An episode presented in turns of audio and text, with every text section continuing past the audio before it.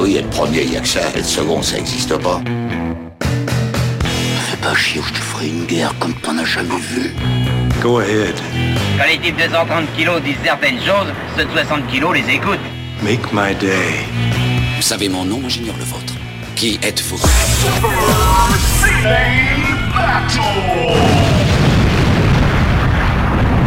Le second, c'est un con. Super Ciné Battle, c'est le podcast où nous établissons le classement ultime du cinéma. Nous prenons vos listes de films que vous nous adressez pour les classer du meilleur au pire afin d'obtenir LA liste ultime.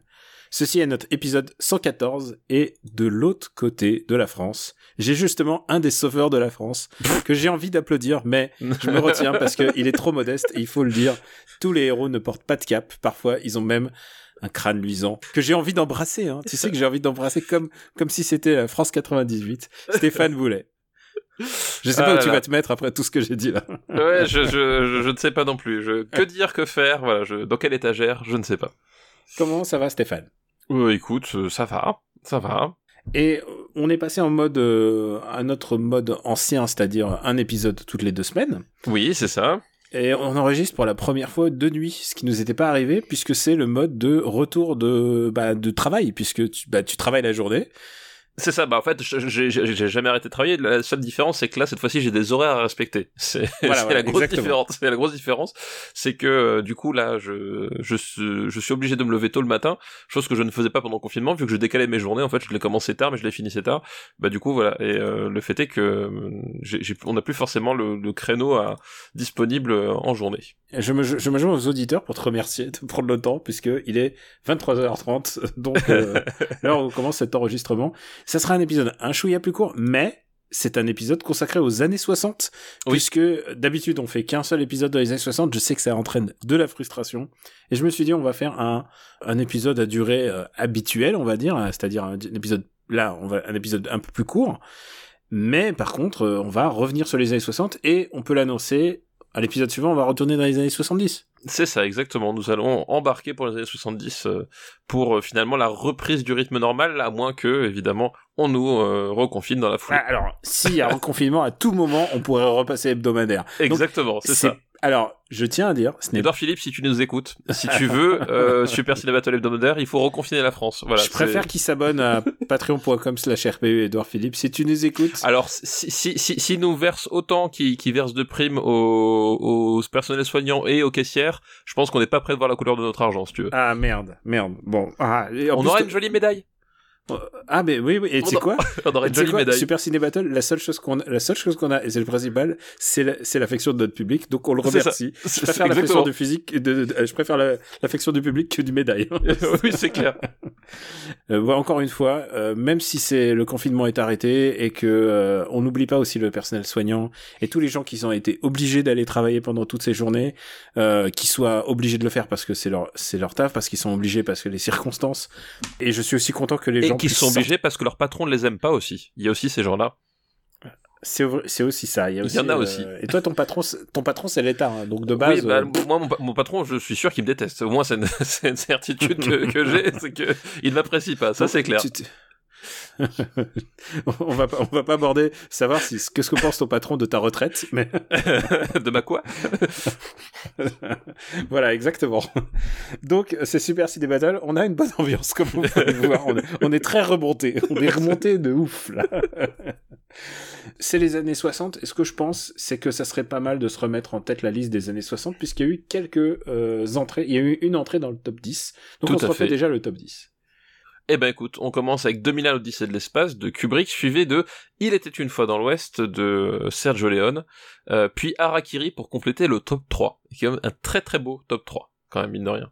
Un top 3 quand même un peu ultime, j'ai envie de dire. Ouais, un peu, un Ensuite. Taxi pour Tobruk, Planète des singes, Le Grand Silence, euh, La Nuit des Morts Vivants, Yojimbo, et le, en neuvième place, il y a 100 000 dollars au soleil, et dixième Bullet, et vous l'avez entendu, en sixième place, donc c'est l'entrée de, de, de l'épisode précédent, c'est Le Grand Silence. Voilà, tout à fait, de, de Corbucci, qui, euh, qui était une sorte de devoir de vacances, du coup, que tu as, que tu as rattrapé aussi entre-temps, quoi.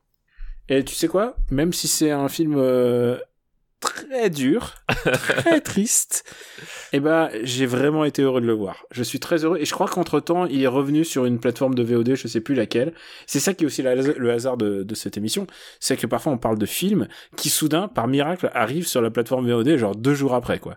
Et voilà, Donc, exactement. euh, parfois, euh, voilà. Nous- mais nous, il nous y a, pas que les DVD. c'est ça, nous sommes des, des grands curateurs en fait. Le, le monde attend, attend que nous dévoilions euh, finalement le marbre pour euh, le mettre à disposition du public. Je crois que c'est comme ça que ça fonctionne. Figure-toi que les parapluies de Cherbourg sont débarqués sur Netflix. Et Oui. pourquoi je dis ça? C'est que ils sont 33e chez nous, juste au-dessous de 55 jours de Pékin. C'est vrai, exact, c'est vrai. Ils ont débarqué entre temps. 16e, l'armée des ombres. Oui. Euh, Qu'est-ce et qu'on avait la dernière fois encore euh, Je suis en train de. Et puis la mélodie du bonheur, qui est un Oui. bon film sur le bonheur que vous pouvez retrouver sur euh, bah, Disney+. Et je vrai. pense que c'est un un des rares films de Disney+, où il y a des nazis. Oui, oui, c'est vrai que je, je, je parcours pas le, le catalogue Disney+, mais je pense qu'effectivement, euh, ça doit pas être la majorité des films, ça c'est sûr. Alors, euh, bah, écoute, je te propose de te lancer euh, dans les 60s maintenant. Bah on est là pour ça, hein. On y va, on y va, on est chaud, on est chaud. La première liste qu'on va faire, c'est ces acteurs de légende qui n'ont réalisé qu'un seul film. Ah. Et elle nous est envoyée par le certain Vandrel, avec deux L à la fin. Merci Vandrel avec deux L à la fin. Donc c'est que des films réalisés par des euh, réalisés par des acteurs. Et, euh, voilà, ils ont eu leur. Est-ce que c'est est-ce que c'est leur petit truc d'ego? Est-ce que c'est que on sait pas. Euh, Et le premier film de cette liste, euh, je l'ai vu et j'espère que tu l'as vu aussi. C'est La Vengeance aux deux visages de Marlon Brando, Ah mais oui, c'est vrai que c'était, euh, c'est vrai que c'était Brando aussi. Oui oui, je, je l'ai vu effectivement. qui s'appelle en VO One Night Jacks. Que- rien à voir avec Twin Peaks. Oui, c'est... ou peut-être, ou, ou, ou peut-être que, euh, peut-être que si, remarque. Peut-être que si, ça, Peut-être, ça, ça, ça a à voir rétrospectivement, effectivement. Euh, oui, donc la vengeance aux deux visages euh, de et avec Marlon, Marlon Brando, euh, qui est un western du coup, qui est un western qui se, attends, c'est quoi le du coup, c'est l'histoire d'un le, le pitch, d'un hold-up, au début, c'est ça? Ouais, c'est deux brigands. Euh, Marlon Brando, il s'appelait The Kid.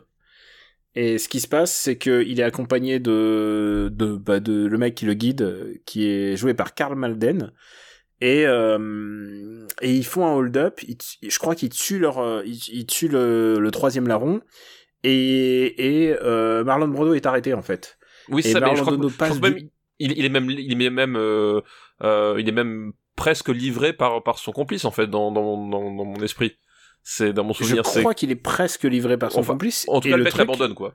le mec l'abandonne et après euh, il y a un time jump Euh, on va retrouver Marlon Brando puisque Marlon Brando joue dans son dans son propre film Euh, il s'évade de prison il est quand même bah, il veut quand même retrouver son son son partenaire je sais pas comment il s'appelle Alors, je, je me rappelle plus le nom du personnage. Dad, euh, Dad Longworth qui est joué par Carl, Carl Madden Voilà. Et moi, dans mon esprit, c'est qu'en fait, il finit par le retrouver et dans l'intervalle et, et sans doute, euh, sans doute euh, via le- le- l'argent du casse, parce que c'est le seul à s'être échappé, euh, ce type-là, en fait, s'est fait une situation entre temps.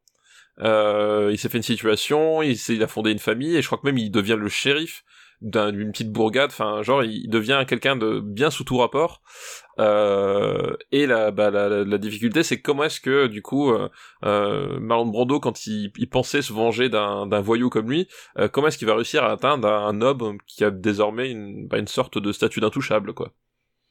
et bah c'est donc comme on l'a dit c'est le, le seul film de Marlon Brando et est-ce que d'abord est-ce que tu l'as aimé ce film?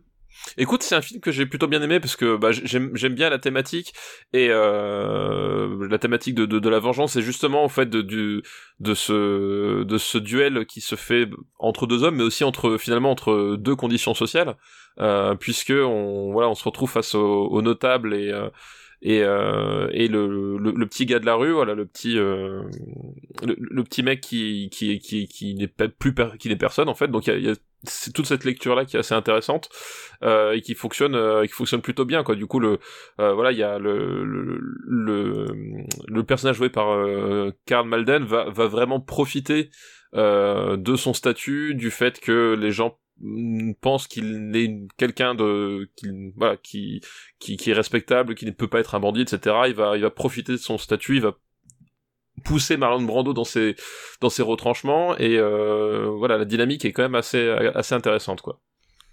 Et euh, ouais, en fait, c'est plutôt c'est plutôt un bon western en fait. C'est plutôt un enfin moi j'aime bien voir Marlon Brando en western. Je sais pas, c'est vrai que dans les années 60, tu penses pas forcément à Marlon Brando en tant, en tant qu'acteur de western. Enfin, je, je sais pas toi, mais je l'ai jamais vraiment associé au western à cause de ses autres films. Ouais, effectivement, c'est pas forcément une tête du, du, enfin du genre. En tout cas, c'est pas une tête emblématique du genre, quoi. Par contre, je pense que c'est un film important si tu t'intéresses à Marlon Brando dans le sens où après celui-là, c'est presque après ça que tout d'un coup il va partir en, en cacahuète lui-même. Euh, C'est-à-dire que il l'a il souvent dit. Euh, le film a demandé une telle somme de travail pour lui qu'il en avait ras le cul. C'est pour ça qu'il a jamais nous fait d'autres films, hein, c'est qu'il en...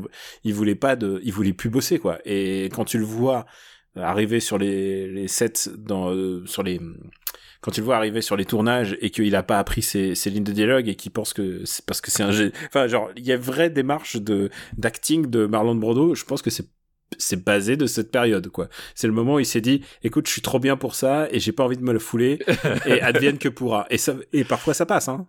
Parfois, euh, parfois il le fait. Euh, enfin, je veux dire, on a classé le parrain. on sait, on sait, qu'il est capable, on sait ce qu'il est capable de faire. Mais parfois, il s'agouine un petit peu, quoi. Ouais, parfois il s'agouine un petit peu, oui. Et euh, non, mais c'est vrai qu'effectivement, c'est, c'est, ça faisait, ça fait partie des tournants de, de, de sa carrière. Puis il y avait aussi, euh, je crois que juste derrière, il avait enchaîné avec le, le tournage des Révoltés du, du Bounty, où ça s'était pas très très bien passé non plus, parce que justement, euh, voilà, grand film en costume avec euh, beaucoup de, de décors, le bateau, le, beaucoup de préparation, et en fait, ça l'avait, ça l'avait bien saulé quoi sur place. Il est, et apparemment il était assez imbuvable avec euh, tous les gens sur le plateau. Donc effectivement oh, c'est lui imbuvable. J'ai l'impression que dès qu'on parle des années 60 c'est que des gens imbuvables. C'est ah, jamais des gens sympas. c'est une autre époque on va dire. Euh, c'est une autre époque mais euh, effectivement c'est un peu la même période quoi. Euh, et tu tu sais qu'en plus c'était euh, ce film est ce qu'on appelle le production hell de l'enfer parce que il y a c'est adapté d'un bouquin mais ils avaient Kubrick Kubrick devait réaliser, genre Kubrick a été à un moment rattaché à ça. Euh, Sam Peckinpah qui a qui a ghostwrité le le script. C'est vraiment lui bah, qui a ghostwrité le script. Aurait dû le réaliser et finalement non. Et finalement, euh, bah, c'est tombé sur Malone Bordeaux qui s'est dit bah je vais le faire c'est la seule fois où il a fait ça. c'est la seule fois où il s'est dit, il s'est dit, bah, je vais le Tu sais, c'est comme, c'est comme le mec qui, qui se dit, ah, bah, il y a la vaisselle, ça a l'air rigolo, bah, tu sais, il le fait, et il fait, ah, bah non, bah, je vais plus jamais le faire. Voilà. C'est, pour lui, réaliser un film, c'est comme faire la vaisselle. Bah, d'ailleurs, effectivement, tu, tu parles de Sam Peckinpah, c'est vrai que le, le, le scénario, euh, voilà, a quand même effectivement des, des, tu, tu sens que, la, que Peckinpah est passé par là. Ah, le rapport de richesse, quoi. Bah, le, rapport entre les, entre les riches et les pauvres, euh, puis le, le même le, rapport à, à, la, à, la, à la jouissance de la violence, c'est-à-dire que le personnage, euh, de Karl Malden, à un moment donné, il prend un véritable plaisir à euh, violenter le personnage de Brando et à l'humilier publiquement. Mm. Enfin voilà, il y, a tout ce rapport-là qui, qui est très très pas quoi. Et je crois que le, le titre il vient à un moment, euh, il dit, il lui dit You're one-eyed Jack here, ce qui veut dire euh, en fait ici euh, tout le monde ne connaît qu'une seule facette de toi. Voilà, c'est ça, voilà exactement. c'est ça. Et tu tout le monde, alors que moi je sais que t'es un, t'es une crapule. Voilà, c'est ça l'idée. C'est ça l'idée, ouais, effectivement. Après, après voilà, en termes de justement de, de réalisation, de fin de passage de, de l'acteur derrière la caméra, c'est marrant parce que c'est un c'est un western qui euh, euh, qui fait plus années 50 qu'années 60 en fait euh, je trouve en, en termes de réalisation. Voilà on est le moment où euh, le western va euh, tout doucement basculer avec le western spaghetti en, en, Europe mais on est déjà on est déjà après Liberty Valence typiquement ou, pratiquement au même moment je sais plus quelle année c'est exactement le l'homme qui tua Liberty Valence mais voilà on, on, est à un moment très très particulier du du western. Et en termes de mise en scène et tout c'est un western je trouve qui accuse un peu le, côté euh, euh, le côté années 50 notamment dans l'utilisation de, de, la rétroprojection euh, tu vois t'es euh, t'es t'es à l'opposé finalement de, de de ce qui va de ce qui va arriver c'est-à-dire ce, ce côté on va faire des westerns sales euh, filmés dans dans des décors de la ah poussière non, etc là c'est là c'est flashy voilà, c'est les vêtements sont tous propres, ils sont tous. Tout, euh, tout est hyper flashy. Il y a beaucoup de rétroprojections sur sur plein de scènes parce que je, sais pas, c'était plus simple pour eux de, faire ça que d'aller filmer vraiment ça sur la plage.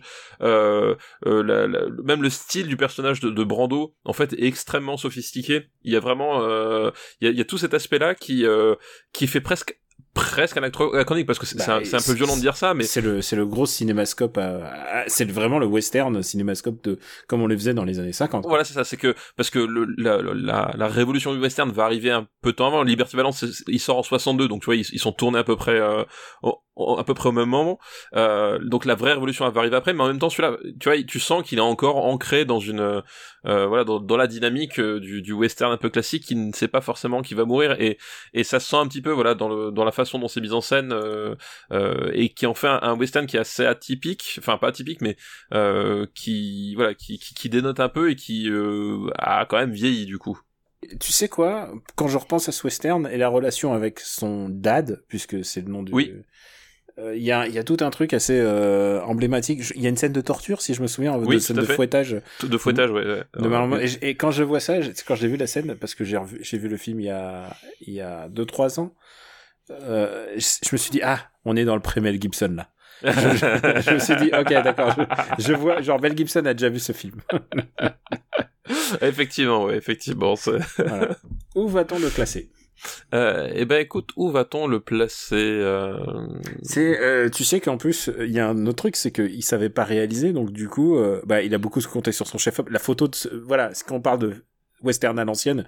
C'est vraiment euh, du très très beau cinémascope. Euh, la photo est super belle, mais euh, mais il savait pas réaliser, donc il filmait tout quoi. Il filmait pendant 5 heures, ils, improvisaient et du coup, tu sais quoi, quand tu montes un western là-dessus, il faut, tu sais, il faut storyboarder en fait. je crois que je crois que le storyboarding c'était pas une étape qu'il est. C'est ça, faut savoir où tu vas quoi. ouais, c'était pas c'était pas ce qu'il faisait.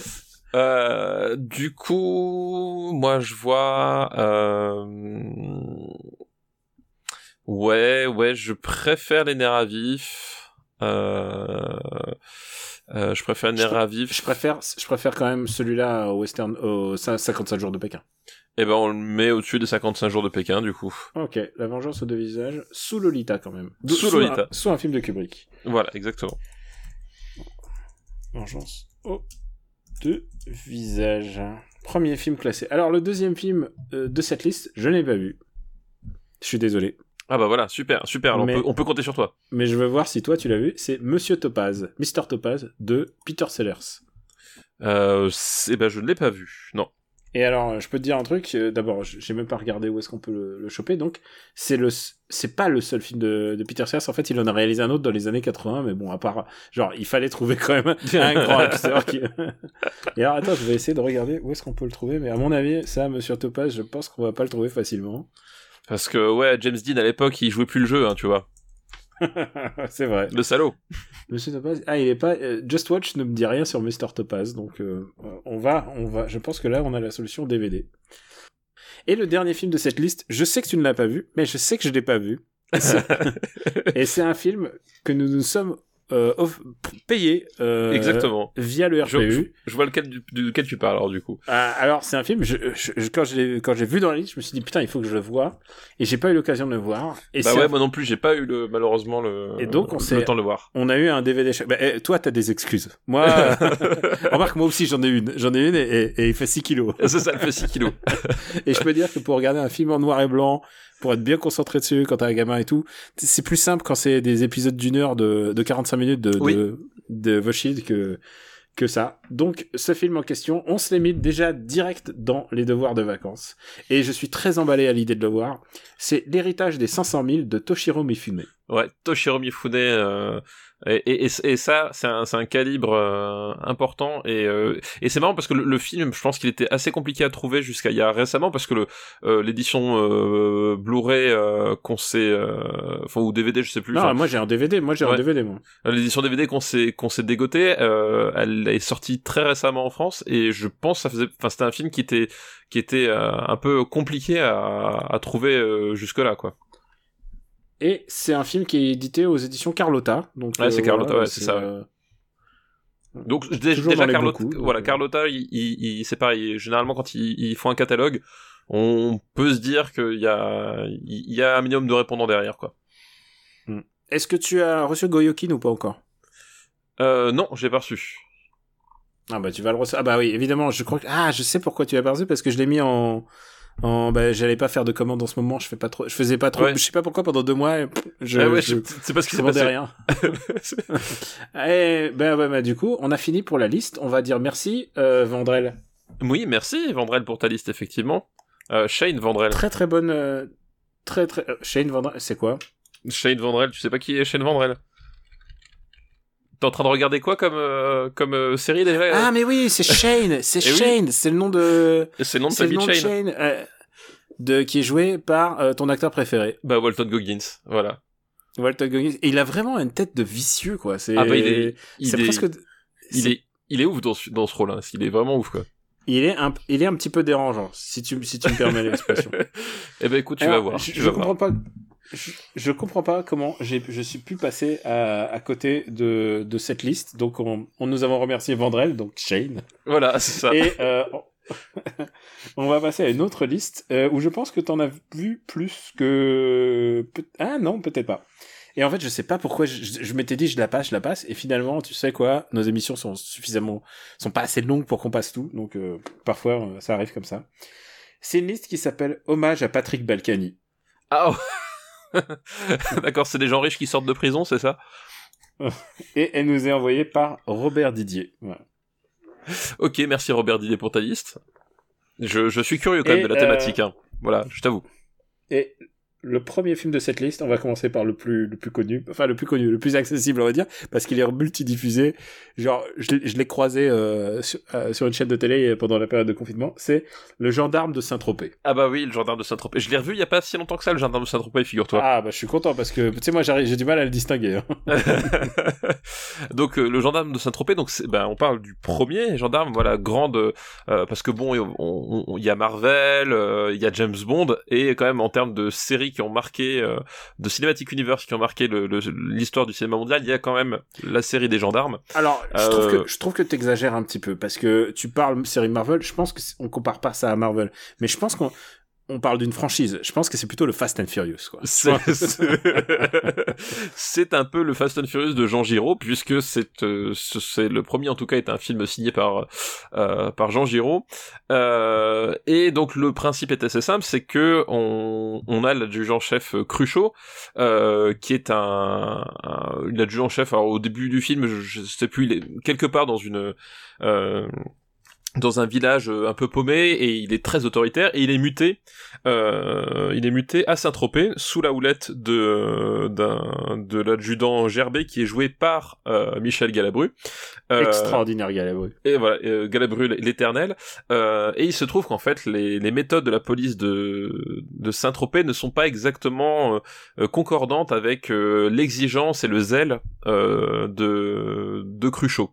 Et du coup, le- la dynamique, ça va être ça, c'est qu'on va voir Cruchot qui, euh, euh, qui est un, un flic très exigeant, puis il va avoir des, des, des subalternes qui sont complètement à la ramasse, parmi lesquels il y a Jean Lefebvre, notamment, euh, et mais aussi un et voilà, et, mais aussi un supérieur qui est à la ramasse, qui est donc Galabru, euh, voilà, et du coup, il va y avoir des, des gags, et puis après, une histoire avec sa fille qui se retrouve, euh, qui se retrouve im- impliquée dans un, dans une, euh, dans une histoire de, de, comment s'appelle, de, de cambriolage, voilà, euh, malgré elle, euh, et Cruchot, enfin, son nom va être mêlé au cambriolage, et du coup, il, euh, qu'est-ce qu'il va faire pour protéger sa réputation, sa fille, et en même temps maintenir l'ordre, voilà.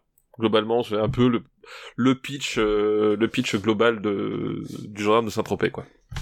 Euh, voilà, je pense que c'est un film qui a pas besoin de nous pour être connu, mais en Non. même temps, euh, Non, non. tu sais quoi, j'ai peur, tu sais, avec la nouvelle ère Netflix, YouTube et tout ça, que les jeunes ne soient plus autant en contact des gendarmes de Saint-Tropez de Saint-Tropez qu'on l'a été. Oui, mais en même temps, tu vois, maintenant, regarde, tu, tu, tu parlais euh, Netflix, mais justement, Netflix, aujourd'hui, permet à tout le monde de voir Par- Parking de, de Jacques Demy, quoi. Et ça, et ça, c'est merveilleux. Et donc, je pense que la Ah, prochaine il, étape... est, il est dans les. Ah bah oui, évidemment, il est. Ah bah, c'est- Ouais, vu que c'est ton préféré. Ah bah c'est c'est c'est c'est c'est- vous voyez Parking de Jacques Demy enfin genre c'est c'est un indispensable et du coup je pense que le jardin de Saint-Tropez sont les prochains sur la liste. À mon Ah, avis. euh, tu crois? Mais euh, est-ce qu'il- est-ce qu'un jour ils vont finir par racheter le catalogue de Super Ciné Battle et le diffuser uniquement sur Netflix? Bah peut-être, je ne sais pas. Peut-être qu'un jour on va signer un accord de d'exclusivité et euh, on va être plein aux as. Moi, Voilà. je peux te le dire, je refuse tout accord, mais mais j'ai un chiffre en tête et euh, il est pas si élevé que ça.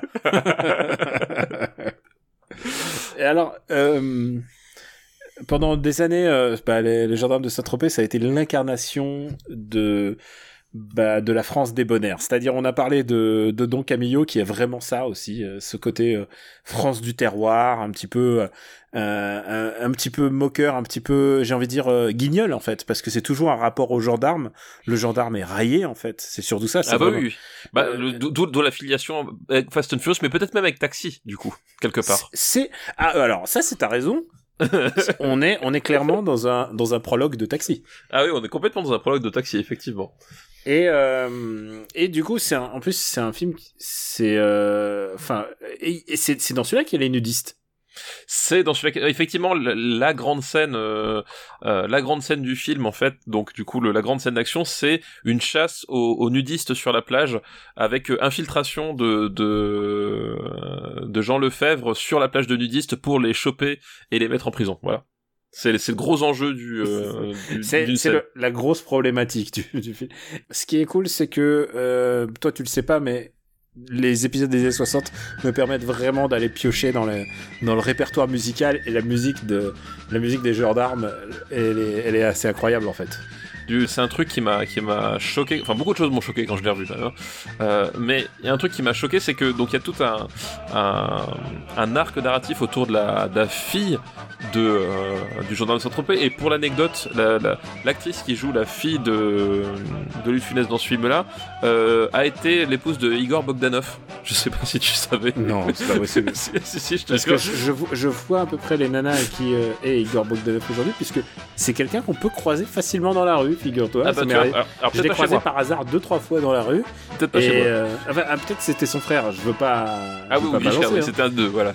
Mais, mais clairement, c'est quelqu'un qui genre enfin à vue d'œil hein, moi je, je suis pas un analyste j'ai pas le compas ni rien tout ça mais clairement elle, elle, était plus jeune que lui oui oui clairement euh, et donc c'est ça c'est ça le star c'est ça attire alors que exactement exactement et donc du coup il y a tout un tout un arc autour de, donc de sa fille, comme dit, qui se retrouve euh, embrigadé dans une histoire de, vol de, de, tableaux, enfin bref.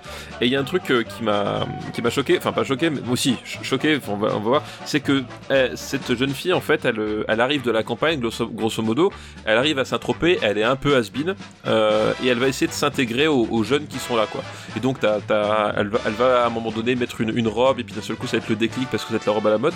Et, euh, et le, le film, justement avec le, la musique Tout Tout euh, Saint-Tropez, euh, se voulait aussi une, certaine capture de, ce, de cette jeunesse là, euh, donc des, des yéyés qui, commencent à arriver, qui étaient donc bien en décalage avec le côté rigoriste de, Cruchot incarné par, Louis Funès.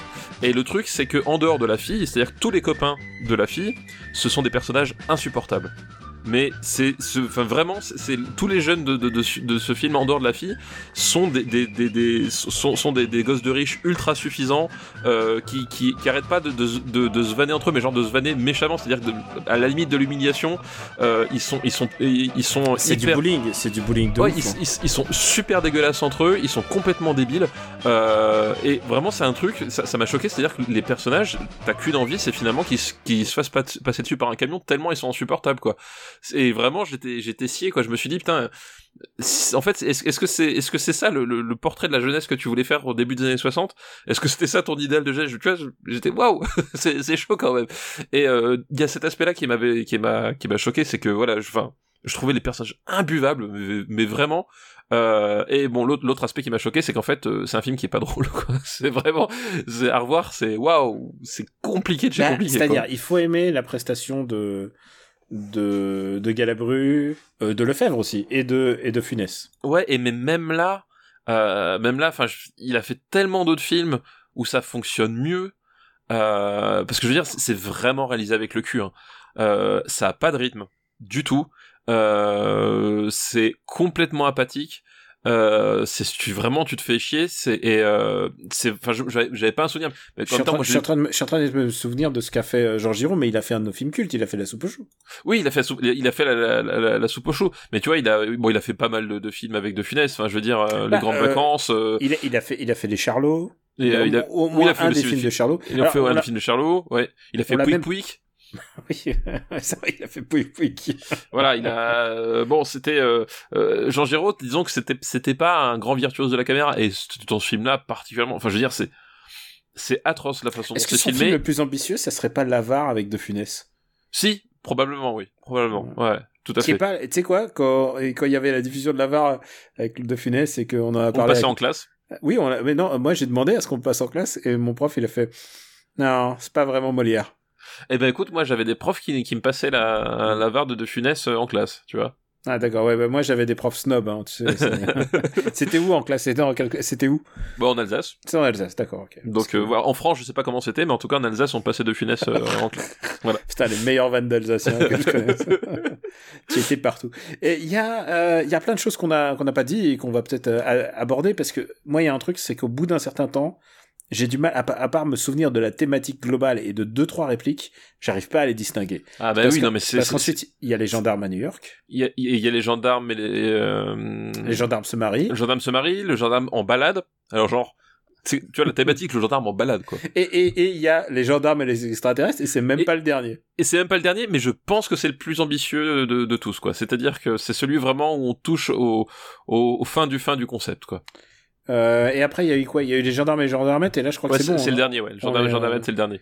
Et c'était ça à l'époque, c'était que quand on tenait un truc, quand on tenait une grande saga, il fallait pas la lâcher. Et, euh, et on n'a même pas parlé du créateur en fait, parce que le créateur c'est euh, Richard Balducci. Et Balducci en fait, c'est comme ça qu'il a connu le réalisateur. C'était, euh, il a été le hum, l'attaché de presse de l'Olympia en fait. Et c'est comme ça qu'il est rentré en contact avec le monde du cinéma. Et, euh, et du coup, lui, il a vendu ses, des- il a vendu des, des concepts en fait. Vo- Voilà comment, comment. Ah oui, il a vendu un concept, littéralement, voilà. Voilà comment on s'en sort. Et euh, c'était un scénariste avant tout. Et je je sais plus ce qu'il a fait de notable.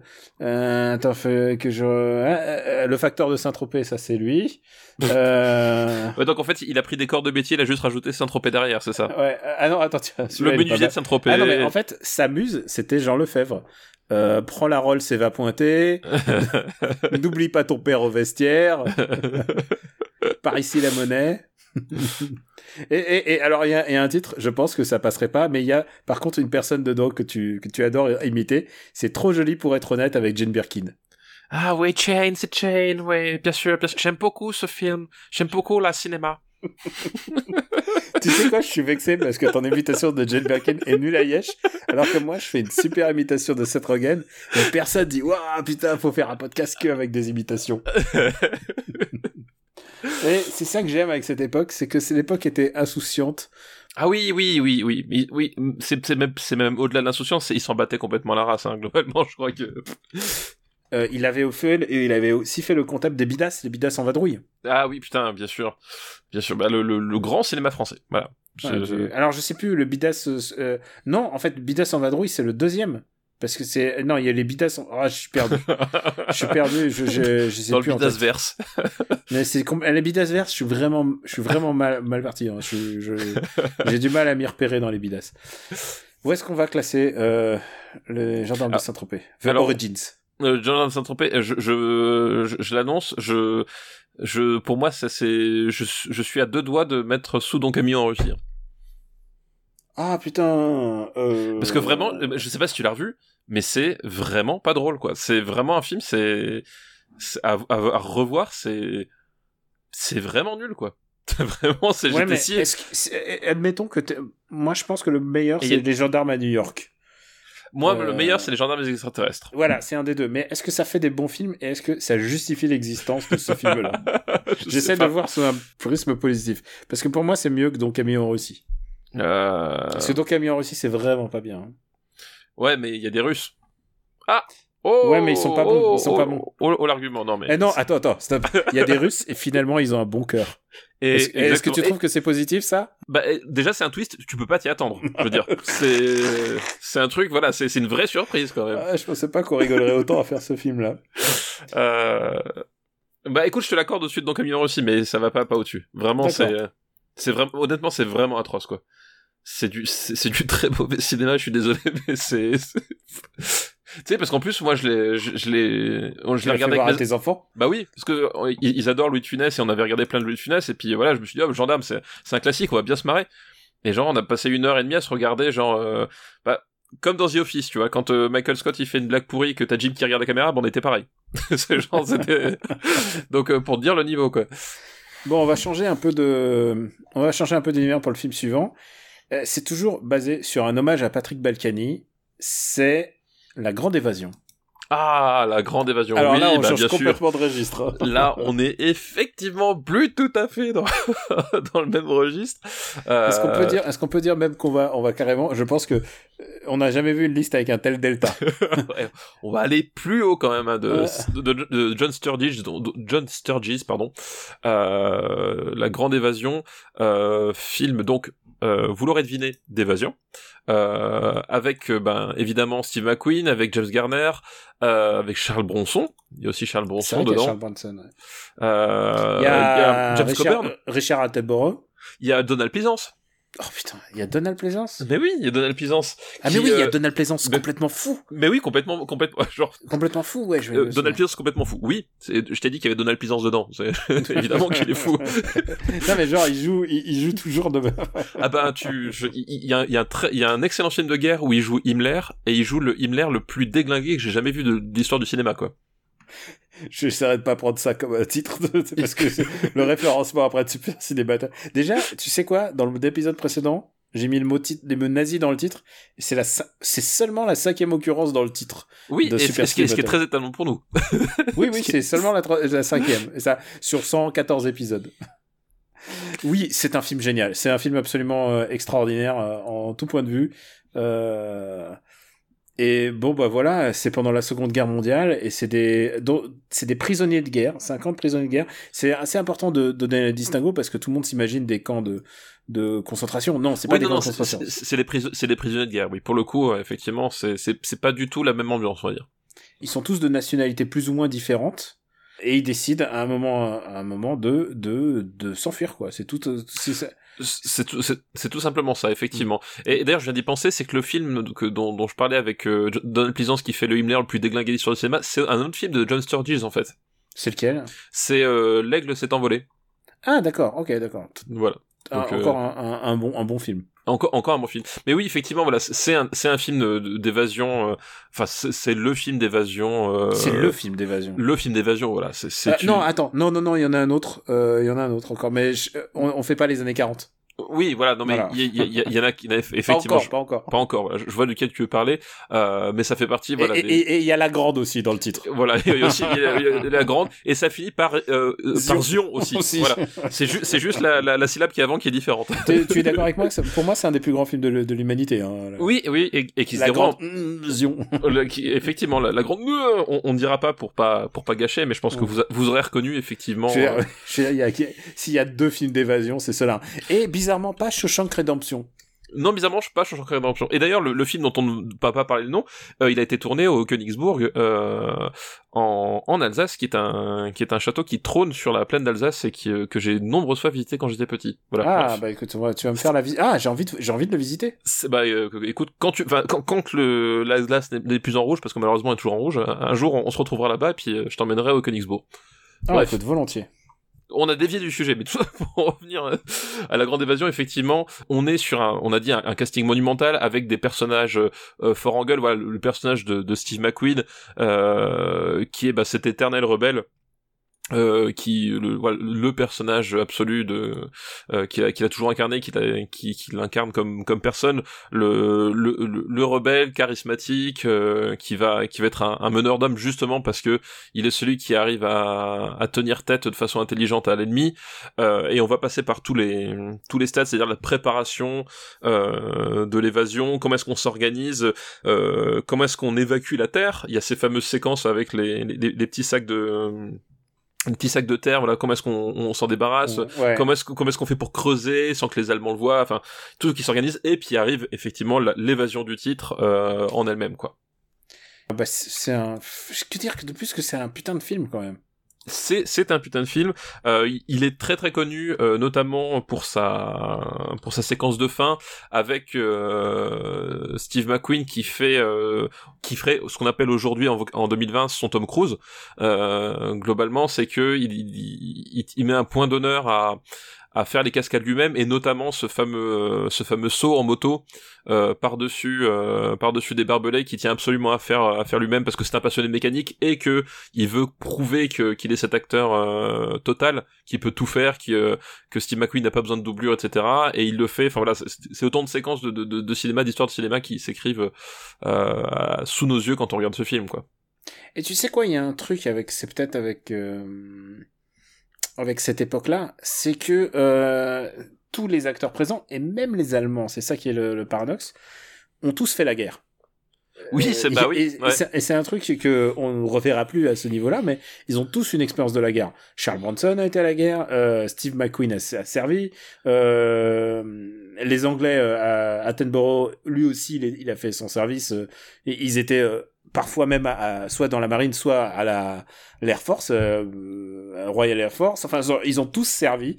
Donc il y a un truc de très de tu y crois en fait. C'est-à-dire qu'ils sont tous cohérents. Même les Allemands ont servi, euh, bah ils ont servi dans la Wehrmacht parce que t'étais euh, t'étais obligé. C'était une autre époque et ils sont ensuite au sortir de la guerre ils se sont mis à, à jouer la comédie. Mais tous ont participé à la guerre et donc du coup ça donne un, petit côté un parfum de d'authenticité que tu n'auras pas euh, bah, en, te lavant pas comme chez Boeuf quoi oui, c'est ça, effectivement. Non, mais, tu sais, le fameux film de guerre, là, où Shia LeBeouf, il s'est cassé une dent, il a fait exprès. Oui, oui, oui, oui, tout à fait. Euh, oui, non, ils, ils, sont tous parfaits et euh, et euh, et c'est un, c'est à son, à sa manière, un film choral aussi. Ça aussi, c'était une grande traduction des, films de guerre de cette époque-là. On a parlé du jour le plus long, on a parlé de Paris brûle-t-il, euh, on peut aussi parler euh, des euh, des douze salopards. c'est c'est c'est ce, voilà, ce ce les films de qui repose sur des castings chorales avec euh, des, personnages. En fait t'as as évidemment quelques grosses stars mais t'as as, un vrai équilibre dans, les seconds rôles dans le dans l'intérêt dans la complémentarité des, seconds rôles euh, qui font que c'est un film très très riche. Et quand t'arrives ben, au point d'orgue c'est-à-dire eh ben on, on, va faire l'évasion on va sortir de cette prison eh ben t'es attaché à une douzaine quinzaine de personnages à la fois. Et ce qui fait que du coup t'as as, as, une, espèce de, de fragmentation émotionnelle euh, qui arrive parce que forcément dans, lors de l'évasion bah, certains vont partir d'un côté certains vont partir de l'autre etc. Euh, comment est-ce qu'on va on va se recomposer là-dedans? Enfin, c'est super, c'est très très habile quoi. Et je pense pour un film de euh, c'est quoi? C'est 60 euh, je sais plus c'est combien? C'est c'est 63. Pour un film de 63, je crois que c'est un des premiers films qui devient enfin en tout cas de cette décennie à être avoir un impact culturel aussi énorme puisque c'est puisque puisque c'est Oh, je sais pas si tu te souviens, euh, Chicken Run, tu vois, il y a une scène de Chicken Run. Oui, bien sûr, oui, C'est aussi un truc d'évasion. Et genre, Chicken Run le parodie. Euh, il y a. Genre, dès qu'il y a un film d'évasion ou un truc pop culturel d'évasion, euh, je me sais plus dans quel film il y avait d'autres séquences genre de parodie. Euh, c'est peut-être dans Top Secret des As. Euh, tu vois, genre dès que t'as un truc d'évasion, c'est devenu euh, The Great Escape quoi. C'est genre c'est c'est la référence et en général vous pouvez vous dire que les gens ils ont vu euh, ils ont vu ce film et ils savent ce qu'ils font euh, quand ils le parodient. Même dans Once Upon a Time in Hollywood, à un moment il est il est même droppé je crois. Ah bah oui bien sûr mais oui, oui effectivement, il y a une référence qui, est faite, mais c'est vrai que c'est parce que justement, euh, ce rôle-là, c'était le, enfin, c'était le rôle de, star de l'action. Voilà, on a parlé de Bullitt, mais c'était le, c'était la, la, la grande tradition justement. Voilà, c'est Steve McQueen, l'acteur total qui s'engage dans, ses films, euh, dans films euh, à, fond, la caisse, et, euh, et du coup, tout le monde voulait être Steve McQueen à, Hollywood à ce moment-là, quoi. Et euh, le film est connu parce que justement, il y a, il y a le, toutes ces toutes ces séquences d'évasion qui vont servir de matrice pour plein d'autres films derrière. Euh, et cette séquence d'action à la fin enfin euh, oui ça va devenir un truc très important. Et c'est là d'autant plus et c'est ça qui est curieux qui, est intéressant c'est que euh, attention on va divulgacher si vous n'avez pas vu la grande évasion c'est le moment d'arrêter cette émission. Mais c'est qu'en fait c'est un film qui raconte un échec euh, qui, raconte un, échec euh, cuisant. Euh, et, c'est peut-être la plus beau, c'est qu'en fait, on, ces personnages-là ne perdent pas de leur superbe parce qu'ils ont échoué, mais c'est au contraire, ils ont échoué, mais ils, sont grandis parce que ils sont ils sont battus, ils sont battus jusqu'à la mort pour leur liberté, quoi. Il y a vraiment cette idée-là, quoi. Euh, et, c'est ce qui fait le, c'est ce qui rend le film, je trouve, aussi intéressant. Il faut pas non plus voir le film comme un documentaire, c'est quand même restant comme un film d'action. Oui, oui, oui, parce qu'il y a marqué que c'est inspiré de faits réels, mais globalement, euh, c'est très très romancé. Hein. Ah bah ouais, il n'y a pas eu de saut, euh, il y a pas eu Voilà. de saut à moto. quoi. Il y a pas- C'est très très romancé. Effectivement, les cascades à moto ont été imposées par euh, par Steve McQueen parce qu'il il voulait faire des cascades à moto. Donc euh, voilà. Et, et je crois que justement, enfin, il les a, il les a toutes faites. Je crois, que, sauf peut-être le saut. J'ai dit peut-être tout à l'heure parce que dans mon souvenir, en fait, il a essayé de faire le saut et je crois qu'il a pas réussi. Ils ont finalement engagé engagé un un pote à lui qui était qui était cascadeur ou qui voilà qui était spécialiste de moto qui a réussi à faire le saut. Mais il s'était entraîné à le faire. C'est-à-dire qu'il avait voulu le faire et ça marchait pas. Et euh, au bout d'un moment, à force de de, de, de se croûter, ils ont fait bon, euh, Steve, t'es gentil, on, on va faire autrement. Mais il y, avait quand même cette, ce, ce côté-là où tout le reste des cascades à moto, il le, il le faisait lui-même, quoi. Ouais, c'était un, c'était un pilote, c'était un vrai pilote, euh, c'était sa passion et, Ah bah, et- le- et il est même pas mort de ça. Il est même pas mort de ça. Enfin, je veux dire, c'est sa passion, c'est le mec. euh, voilà, il a fait Bullet, euh, il a fait euh, comment il s'appelle le film euh, Le Mans. Voilà, en, en- en- dans les années 70, euh, c'était euh, même dans Guet-apens, il prenait un plaisir certain à passer le, le film entier dans la bagnole. C'est un truc qui kiffe et oui, ça c'est sûr. Alors, visiblement, c'est un film qu'on aime tous les deux, où est-ce qu'on le met? Et ben écoute, il va déjà au-dessus du gendarme de Saint-Tropez. C'est sûr. Euh, voilà, ça c'est sûr. content que si on ait un film qui soit pas dans les devoirs de euh, il va bah, à Sturges, euh, pour moi il va au-dessus des 7 mercenaires. Euh, Ah, tu penses que c'est meilleur que les 7 mercenaires? Ouais, et moi je suis et, même tenté, et- et- et je te dis oui, je te dis oui, bien sûr. et moi je suis même tenté de le mettre au-dessus de Bullet, mais pas au-dessus de 100 000 dollars au soleil. Moi, je l'aurais mis au-dessus de 100 000 dollars au soleil, entre Yo Jimbo et 100 000 dollars au soleil, mais, mais, je veux bien tenter. Je trouve que vraiment, euh, c'est un grand film. Et, et ça, ça fait, ça fait une, une sacrée triplette euh, Steve McQueen là entre euh, entre la, la grande évasion Bullet et les 7 mercenaires là, ça fait Allez, hop, entre 100 000 dollars au soleil et, et Bullet. et ça, et ça, c'est uniquement parce qu'il y a un autre film en Zion qui est encore meilleur, voilà. Voilà, qui est un autre film en Zion dont vous n'aurez jamais deviné le, le nom de- Ah, d'ici là. Je pense que oui, là, il faut, faut être un sacré cinéphile, hein. Et le dernier film de sa liste, je ne sais même pas si je l'ai vu, je vais vérifier tout de suite. C'est Le Président. Puisque, évidemment, avec euh, oui évidemment avec euh, avec, avec, Gabin, euh, Jean coup. Gabin. Ouais, Gabin, ah, bah oui, oui, bien sûr. Ok, c'est bon. Oh, ok, c'est bon. J'étais en train de me dire, tu sais, je voyais le président, je savais pas de quel président il s'agit. Mitterrand, euh, pour une fois, pour une fois, je me suis dit, je me suis dit, je vais faire euh, exactement comme toi. Je vais le, vo- euh, je vais le voir à l'arrache. Enfin, je vais faire la liste à l'arrache. C'est vrai que j'ai pas eu beaucoup de temps à préparer. Je ne sais pas pourquoi cette émission. Et je suis désolé. Et là, tu vas faire une vanne sur moi. Merci, hein, Stéphane Boulet. Euh, et donc, c'est un grand film avec Gabin et Blier. Avec Gabin Aiguillier euh, sous la houlette de Henri Verneuil euh, qui bah voilà un, un, un cinéaste que j'aime énormément Henri Verneuil je crois que je l'ai déjà dit un milliard de fois mais euh, je, je le redis Et je Euh, crois que les, les dialogues sont de Audiard. les dialogues sont de Audiard effectivement euh, voilà bah il y a notamment cette, cette phrase extraordinaire Ah, bah Euh, oui, là, qui- je qui- vois ce que quand tu il veux dire. Voilà, euh, la, la politique, messieurs, euh, euh, devrait être une vocation. Euh, je suis certain qu'elle l'est pour une grande partie d'entre vous. Euh, non, je suis certain qu'elle l'est pour, une- pour un certain nombre d'entre vous. Euh, mais pour le plus grand nombre, elle est un métier, un métier qui ne rapporte pas aussi... Euh, pas aussi vite qu'on ne le souhaiterait, mais et qui n'est euh, voilà, enfin quelque chose comme ça. Voilà. Il y a cette idée, cette phrase qui est devenue mythique, quoi, et qui qui qui résumait bien le, le ton de, du film, hein, le ton du film, quoi. Aujourd'hui, si tu fais un film politique, tu ne pourrais plus faire le même. hein. Non, tu pourrais plus faire la même, effectivement, euh, puisque, euh, enfin, le le, le, on- le pitch, c'est qu'on a Jean Gabin qui est un président, un ancien président euh, de, de la République, mais qui, comme tous les présidents, garde son titre de président. Et Euh, attends, euh, président de la République, euh, c'est même président du Conseil, c'est euh, c'est avant, c'est la quatrième République, non? Euh, oui, c'est la quatrième République, Ouais, oui. C'est oui, avant, euh, on est avant, avant De Gaulle, quoi. Et euh, et qui en fait écrit ses mémoires. Et euh, en écrivant ses mémoires, euh, il en profite pour euh, régler ses comptes, en fait. Euh, puisque c'est un type qui n'a pas sa langue dans sa poche. Et euh, et, et Blier, euh, il est son, euh, il est son directeur de cabinet. Oui, c'est ça, effectivement. Euh, euh, parce que justement, euh, l'astuce c'est que le personnage de Blier, qui donc était son directeur de cabinet et qui euh, du coup a, passé une partie de sa carrière dans l'ombre du personnage de, de Gabin, est sur le point d'accéder à lui-même au, au, au poste de, de président du conseil en fait. Donc euh, il y a, il y a cette- l'importance de régler ses comptes est d'autant plus urgente que euh, le, le rival est en train d'accéder aux, aux plus hautes fonctions. C'est un chouette film et c'est euh, et c'est un film assez révolutionnaire pour la France puisque en fait c'est un film de poli c'est un film de politique fiction et c'est un genre qui a jamais été le le fort de la le fort du cinéma français en fait. Ben c'est c'est là. C'est un truc que les Américains sont sont vraiment meilleurs en l'occurrence. C'est ça effectivement et pour le coup bah c'est là aussi Ou on les voit la- Anglais. Euh, oui, oh, et c'est là on voit la comment s'appelle la la la particularité de Verneuil, hein, parce que c'est un peu comme Icomicard qui était aussi une, une sorte de politique fiction euh, à l'américaine, mais dans un contexte français. Euh, bah là, c'est un peu la même esprit. Effectivement, c'est cette racine, euh, cette racine, cette volonté euh, un peu américaine de qu'a- qu'avait qu'avait Verneuil, qui maîtrisait parfaitement, pour justement raconter ce, ce récit-là, parce que on a un rapport qui est peut-être plus solennel, on va dire, avec euh, notre histoire en France que qu'avec les, les Américains, où effectivement des présidents euh, chassent des, des vampires euh, sur fond de CGI euh, et de soleil couchant numérique. Voilà.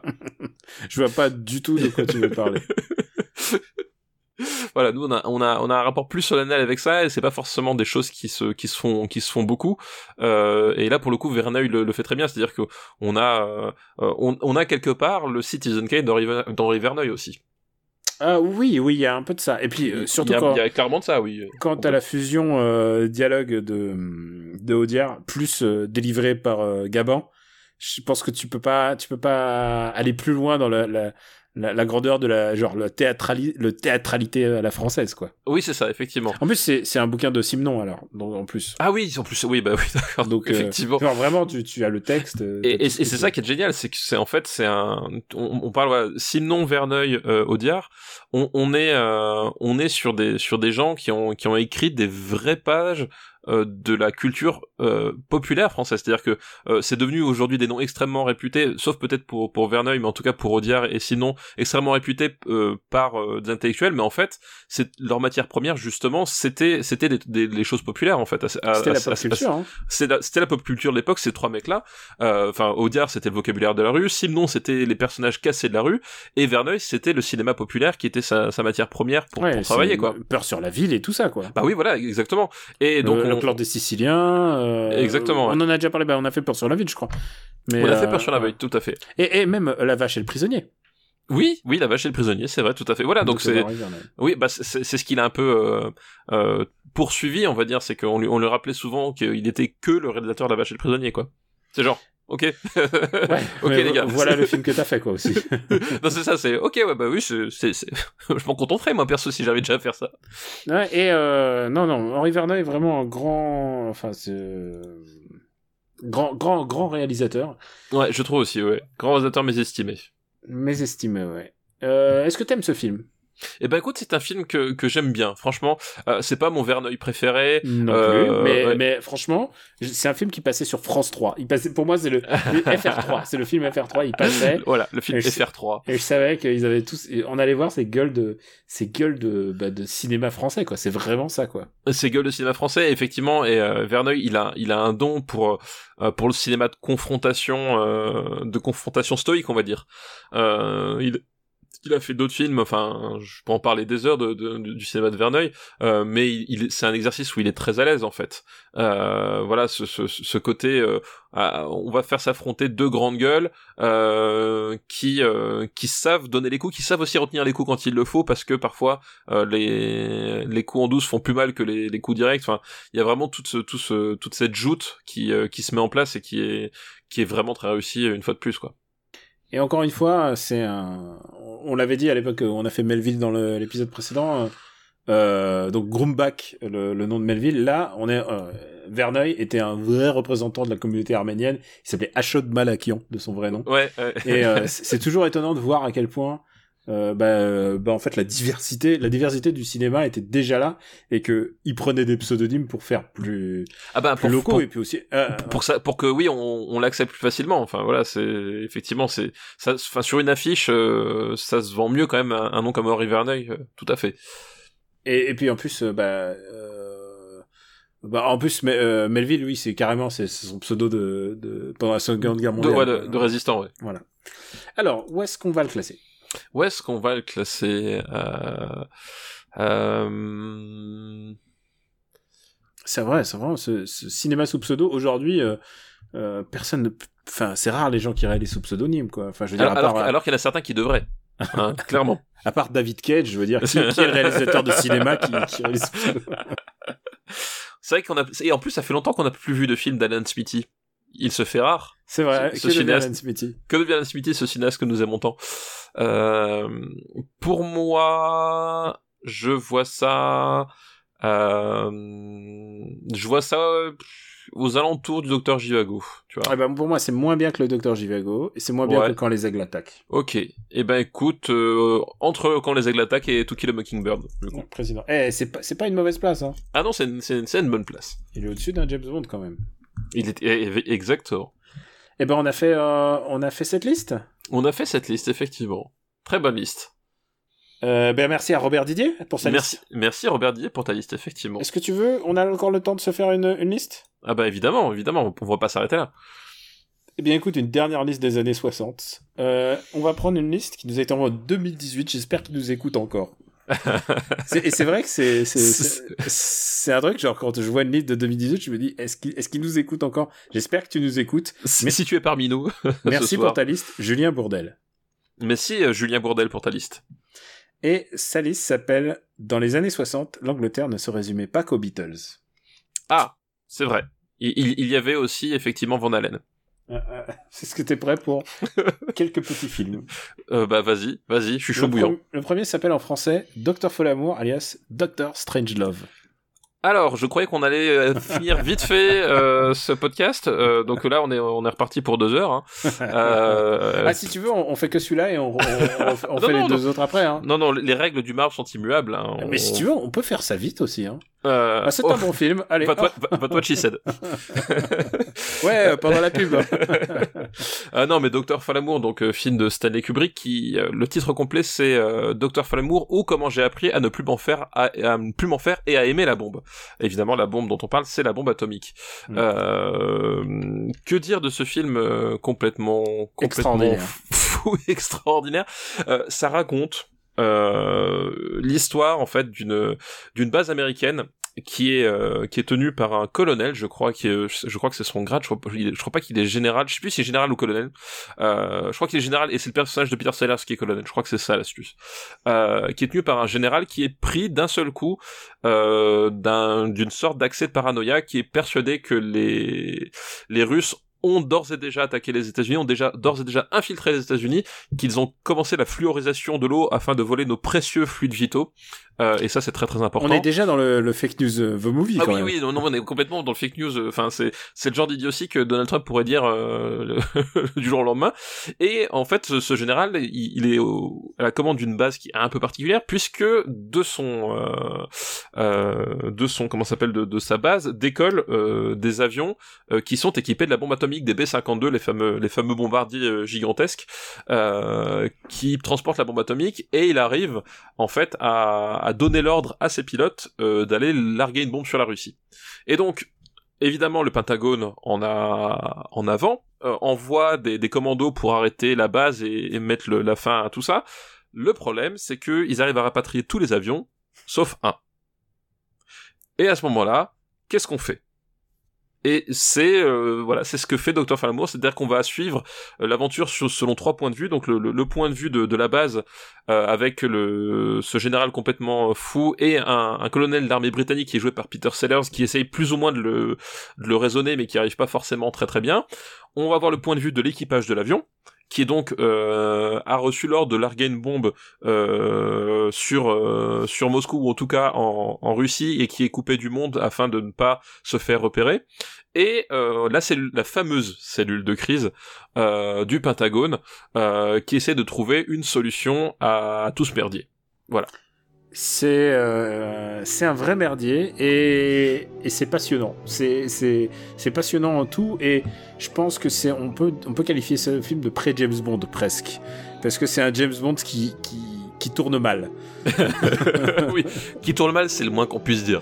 C'est-à-dire que euh, il y a de la satire parce qu'il y a il y a des gestions euh, absolument en, en- enfin il y a une gestion euh, de crise absolument grotesque. Je pense que je pense que Oui, Shin- mais finalement Shin assez Godzilla- réaliste. Hein, de quoi? Finalement assez réaliste en fait quand Ouais. tu vois le, le- le monde aujourd'hui. Hein, je veux dire, c'est. C'est Shin Godzilla doit tout à Doctor Strangelove. Ah oui, non mais c'est sûr, ouais, c'est c'est sûr. C'est l'absurdité.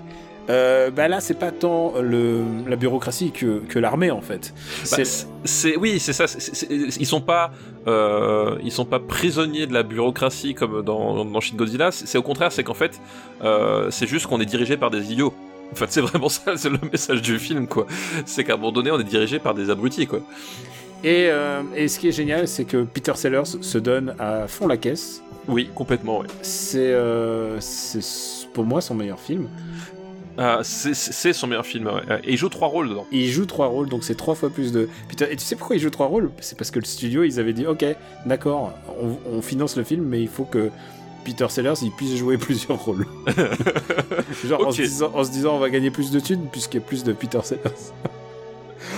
Et alors Peter Sellers, donc euh, comme tu l'as dit, pour moi son rôle le plus emblématique, c'est quand même celui de Doctor Strangelove. Bah oui, oui. Euh, je sais plus- je sais plus, je sais plus comment il s'appelle en allemand. Euh, puisqu'en fait, c'est Strange Love en, en allemand. En fait. allemand, c'est ça, voilà, c'est la traduction. euh, Liebe, Liebe, je sais plus quoi, Merx, enfin, je sais plus comment ils s'appellent en, en allemand. Et il a un tic. Il a un tic avec le bras. il a un drôle de tic avec le bras. Euh, il, il peut pas s'empêcher de faire le. Je sais pas pourquoi. Son bras part en avant. Et il appelle le président des États-Unis en sans arrêt Mein Führer aussi. C'est vrai. Euh, oui, parce qu'effectivement, Peter Sellers, donc il- va jouer les trois rôles, donc le, le- le fameux colonel qui essaie de raisonner le général devenu fou, le docteur Falamour, et il va jouer aussi le président, en fait, euh, le président américain. Et euh, tu l'as dit, c'est une satire, c'est-à-dire que on a, euh, on, on a tout, on a, on a des complètement, comportements complètement irrationnels. On a effectivement à un moment donné ces types qui vont se tourner vers un, un ancien criminel de guerre nazi. Euh, qui est, tu l'as dit, euh, est, est- est nazi à tel point que son bras fait le salut hitlérien sans, sans la volonté de, C'est un toc. c'est devenu un toc et c'est c'est vraiment extrêmement drôle euh, et euh, il y a aussi le personnage de George C. Scott en fait Ah oui, on en euh, a pas parlé, mais c'est que il est pas, il est pas. C'est pas le, c'est pas le seul personnage. C'est. oui voilà il il y, y a George C. Scott qui, qui joue un, un général de, de l'armée qui en fait euh, voyant que la, la crise s'enfonce et que la perspective du- d'une apocalypse nucléaire euh, peut devenir une réalité concrète commence à voir que des bons côtés à l'apocalypse nucléaire.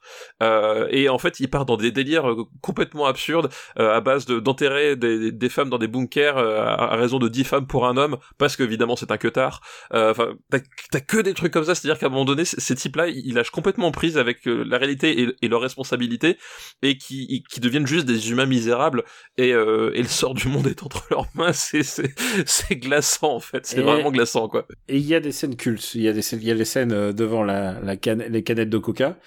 Euh, Enfin, c'est, une succession de scènes mémorables. Il n'y a pas que le lâcher de bombe, quoi. Il y a pas que lâcher de bombe et, et, euh, euh, oui parce que enfin on en parlera mais après mais c'est tellement culte que même les scènes coupées sont cultes.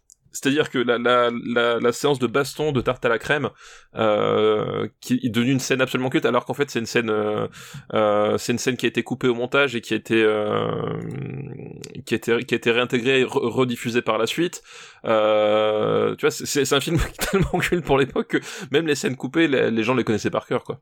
Comme je l'ai dit pour le film précédent, il y a un truc qui est assez intéressant, c'est que euh, bah, tout ça, tous ces gens ont déjà vécu la guerre en fait. Et il faut et et et on euh, même euh, Peter Sellers a servi dans il a servi dans la RAF et, euh, et, et ils ont tous vécu la guerre donc ça demande quand même une bonne distance avec le sujet pour pour se relancer là-dedans dans un truc sur la guerre froide un, un tel type de pastiche pour moi il y a encore un autre euh, un autre gars dont on devrait parler et euh, on n'en parle jamais assez et qui est pour moi un des plus grands Ouais. talents du cinéma Vas-y, vas-y, je sais de qui tu as parlé. c'est Ken Adam Bah oui, Ken Adam. et quand la vous War voyez Room, quoi. Quand vous voyez la War Room de Ah oui. bah, euh, d'abord il avait déjà fait euh, Doctor No à l'époque. Oui.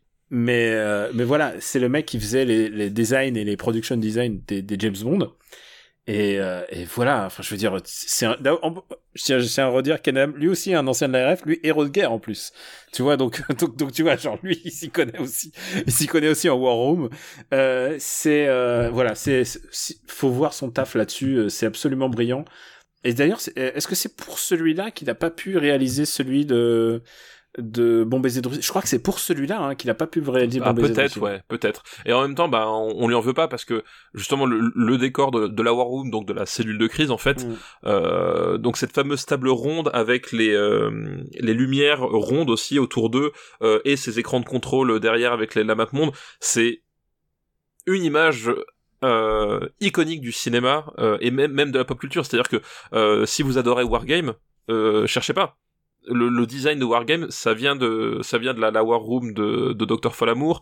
Euh, tous les designs justement euh, militaires rétro comme ça, et eh ben tout est inspiré de la, de la salle de celle de crise de Dr. Folamour.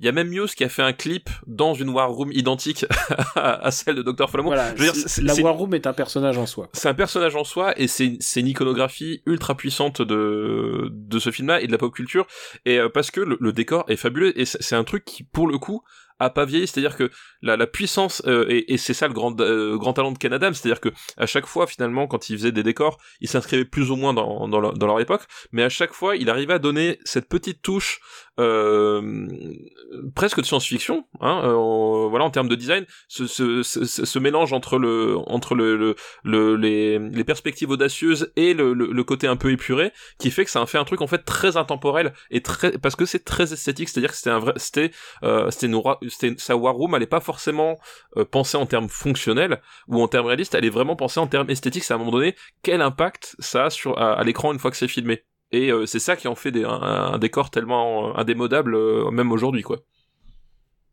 Ah, je pense que c'est c'est extraordinaire ce qu'il a fait. Enfin, tu vois, l'empreinte qu'il a laissée à travers les James Bond, mais aussi à travers ce film, c'est c'est fabuleux. Je, je, je, pense que c'est un des plus grands artistes du cinéma tout court. Hein. Oui, non, mais complètement. Je, je, suis d'accord. Je complètement effectivement. Et, et, et, tu parlais et tu parlais du du, du fait ouais. Non, mais voilà, pardon, c'est juste pour dire, tu, tu parlais du fait qu'ils avaient tous connu la guerre, mais il y a aussi surtout une, réalité qui est, que, que nous on n'a plus. Canada, oui. Attends, Oui, vas-y, vas-y. Ouais, vas-y. Vas-y, vas-y, finis, finis. Non, je une, réalité, une, une, réalité que nous on n'a plus, c'est-à-dire que le film il sort, c'est 62, euh, la guerre froide, la peur de la bombe, euh, et même si là justement l'histoire de la machine infernale, en fait, c'était les psychoses concrètes euh, des gens à l'époque. Euh, c'était vraiment, enfin, c'était c'était pas juste une image. Euh, pour eux, c'était quelque chose qui était vraiment euh, vraiment concret. il y a eu d'ailleurs plusieurs films sur le sur le sur le sujet. Et euh, vraiment, là, Kubrick, il touchait à un truc extrêmement sensible en fait. Aujourd'hui, avec le recul, bon, on sait que la guerre froide, on a vu comment elle s'est elle s'est terminée. Mais à l'époque, partir sur ce sujet et partir avec cet angle-là cet angle en rire euh, en rire et aussi montrer que, que que globalement beaucoup de choses derrière la greffe froide c'est aussi des problèmes de d'ego de, de personnes abruties qu'on a mis pas forcément au poste euh, qu'il fallait euh, bah c'était extrêmement audacieux on va dire je voulais juste euh, finir sur Canadam. Canadam, à tel point tu disais euh, qu'ils ont tous connu la guerre et tout ça et le recul. Canadam, c'est pire. Je parle, j'ai une passion pour Canadam, je peux pas m'empêcher, désolé. Euh, lui, il est né carrément à Berlin.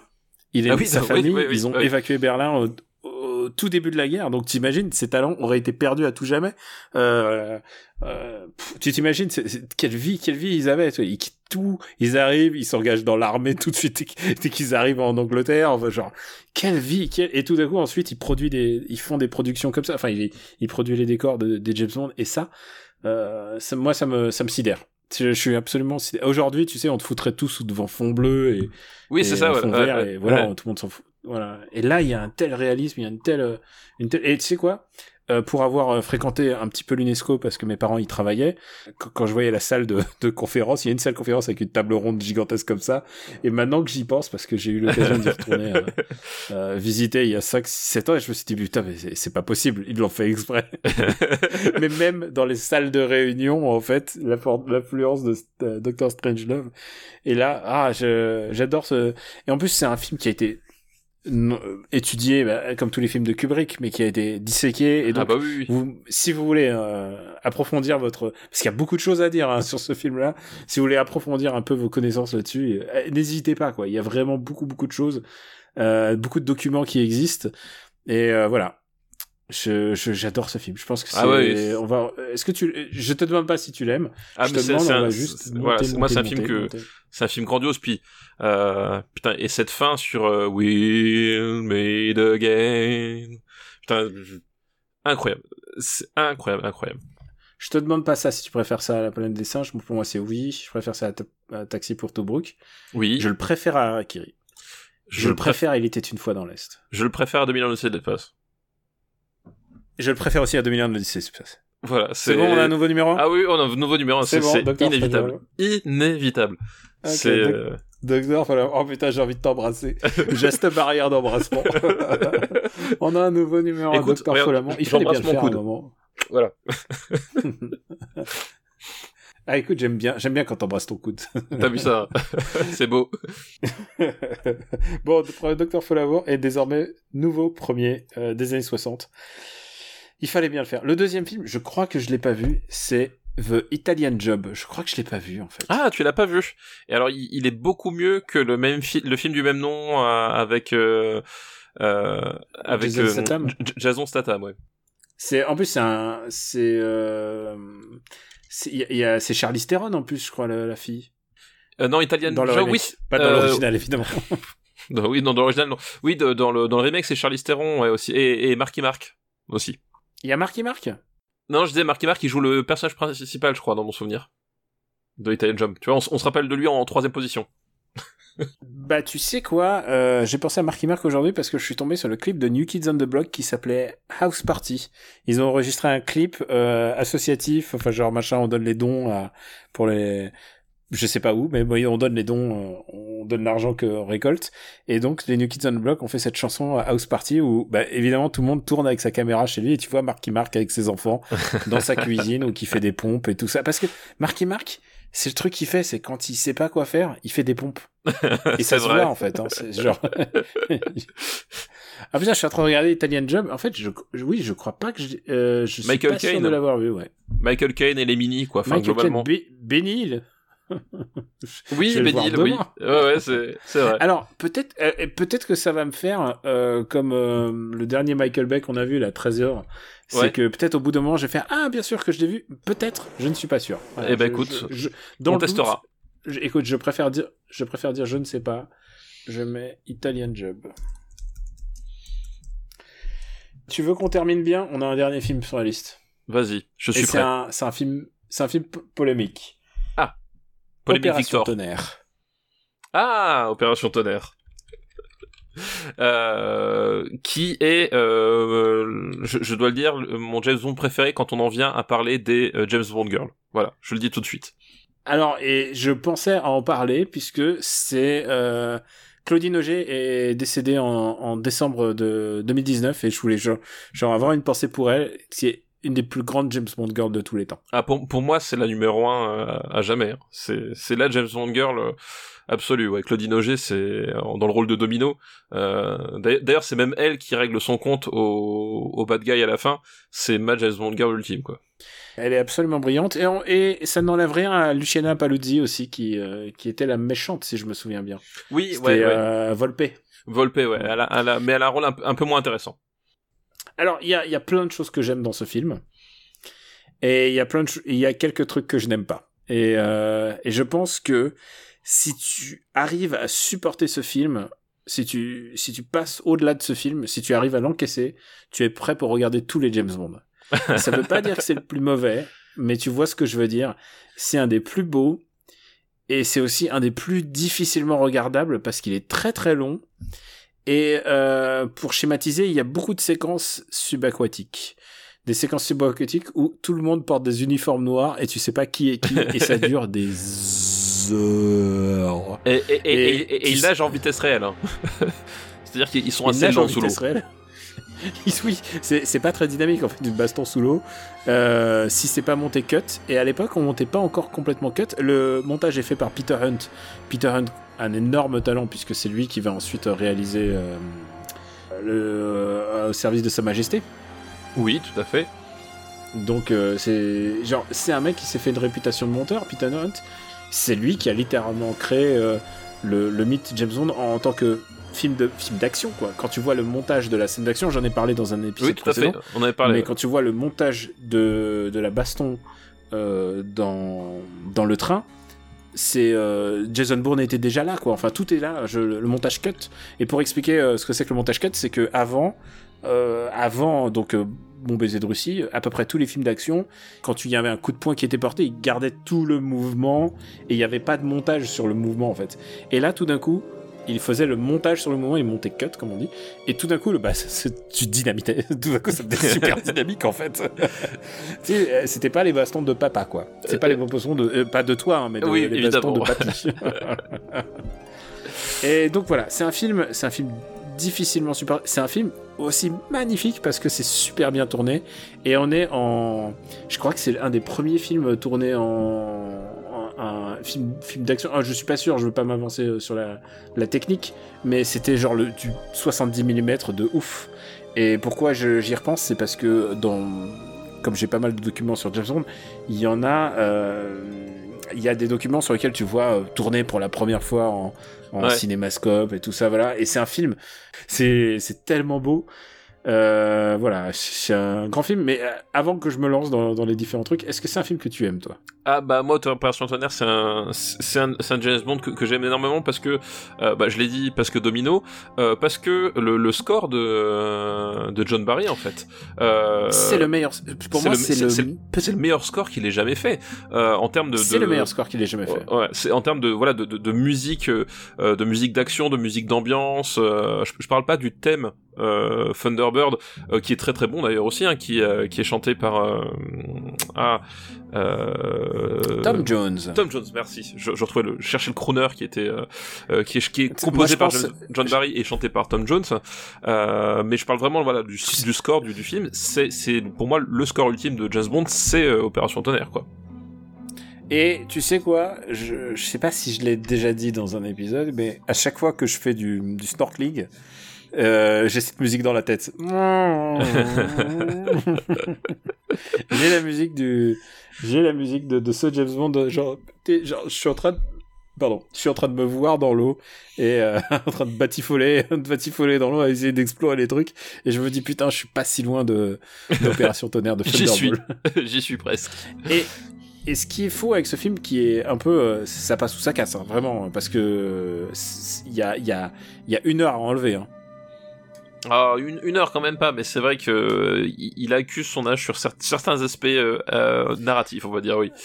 C'est qu'il y a beaucoup d'autres trucs qui sont géniaux. D'abord, c'est le premier James Bond où on, on applique un peu que James Bond est vieux déjà. Oui, c'est vrai, tout à fait. Parce que euh, au début, il est, il est, il fait une cure de thalasso en fait.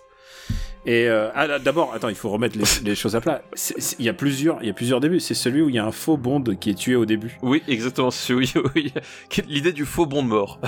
Et ensuite, il y a un vrai cold open où euh, t'as James Bond qui s'enfuit d'un château à bord jet avec un jetpack. Et donc là, Ouais. je- le jetpack est un des trucs. Alors évidemment pour vous, ça sonnera ringard parce que vous avez tous vu euh, qui casse et tout ça. Mais Et vous jet- avez tous des, jet- des jetpacks chez vous, hein, voilà, Ouais. évidemment.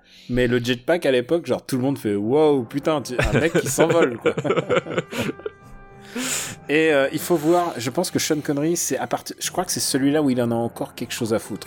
Ouais, effectivement, c'est le le dernier où Sean Connery euh, est, encore un peu impliqué euh, dans, dans, dans son rôle. Effectivement, à, partir du suivant qui est On ne vit que deux fois. Euh, c'est genre le on ne vit que deux fois c'est le c'est le Sean Connery où à un moment donné on, te fait croire qu'il est japonais parce que il il a une frange voilà Oui, voilà.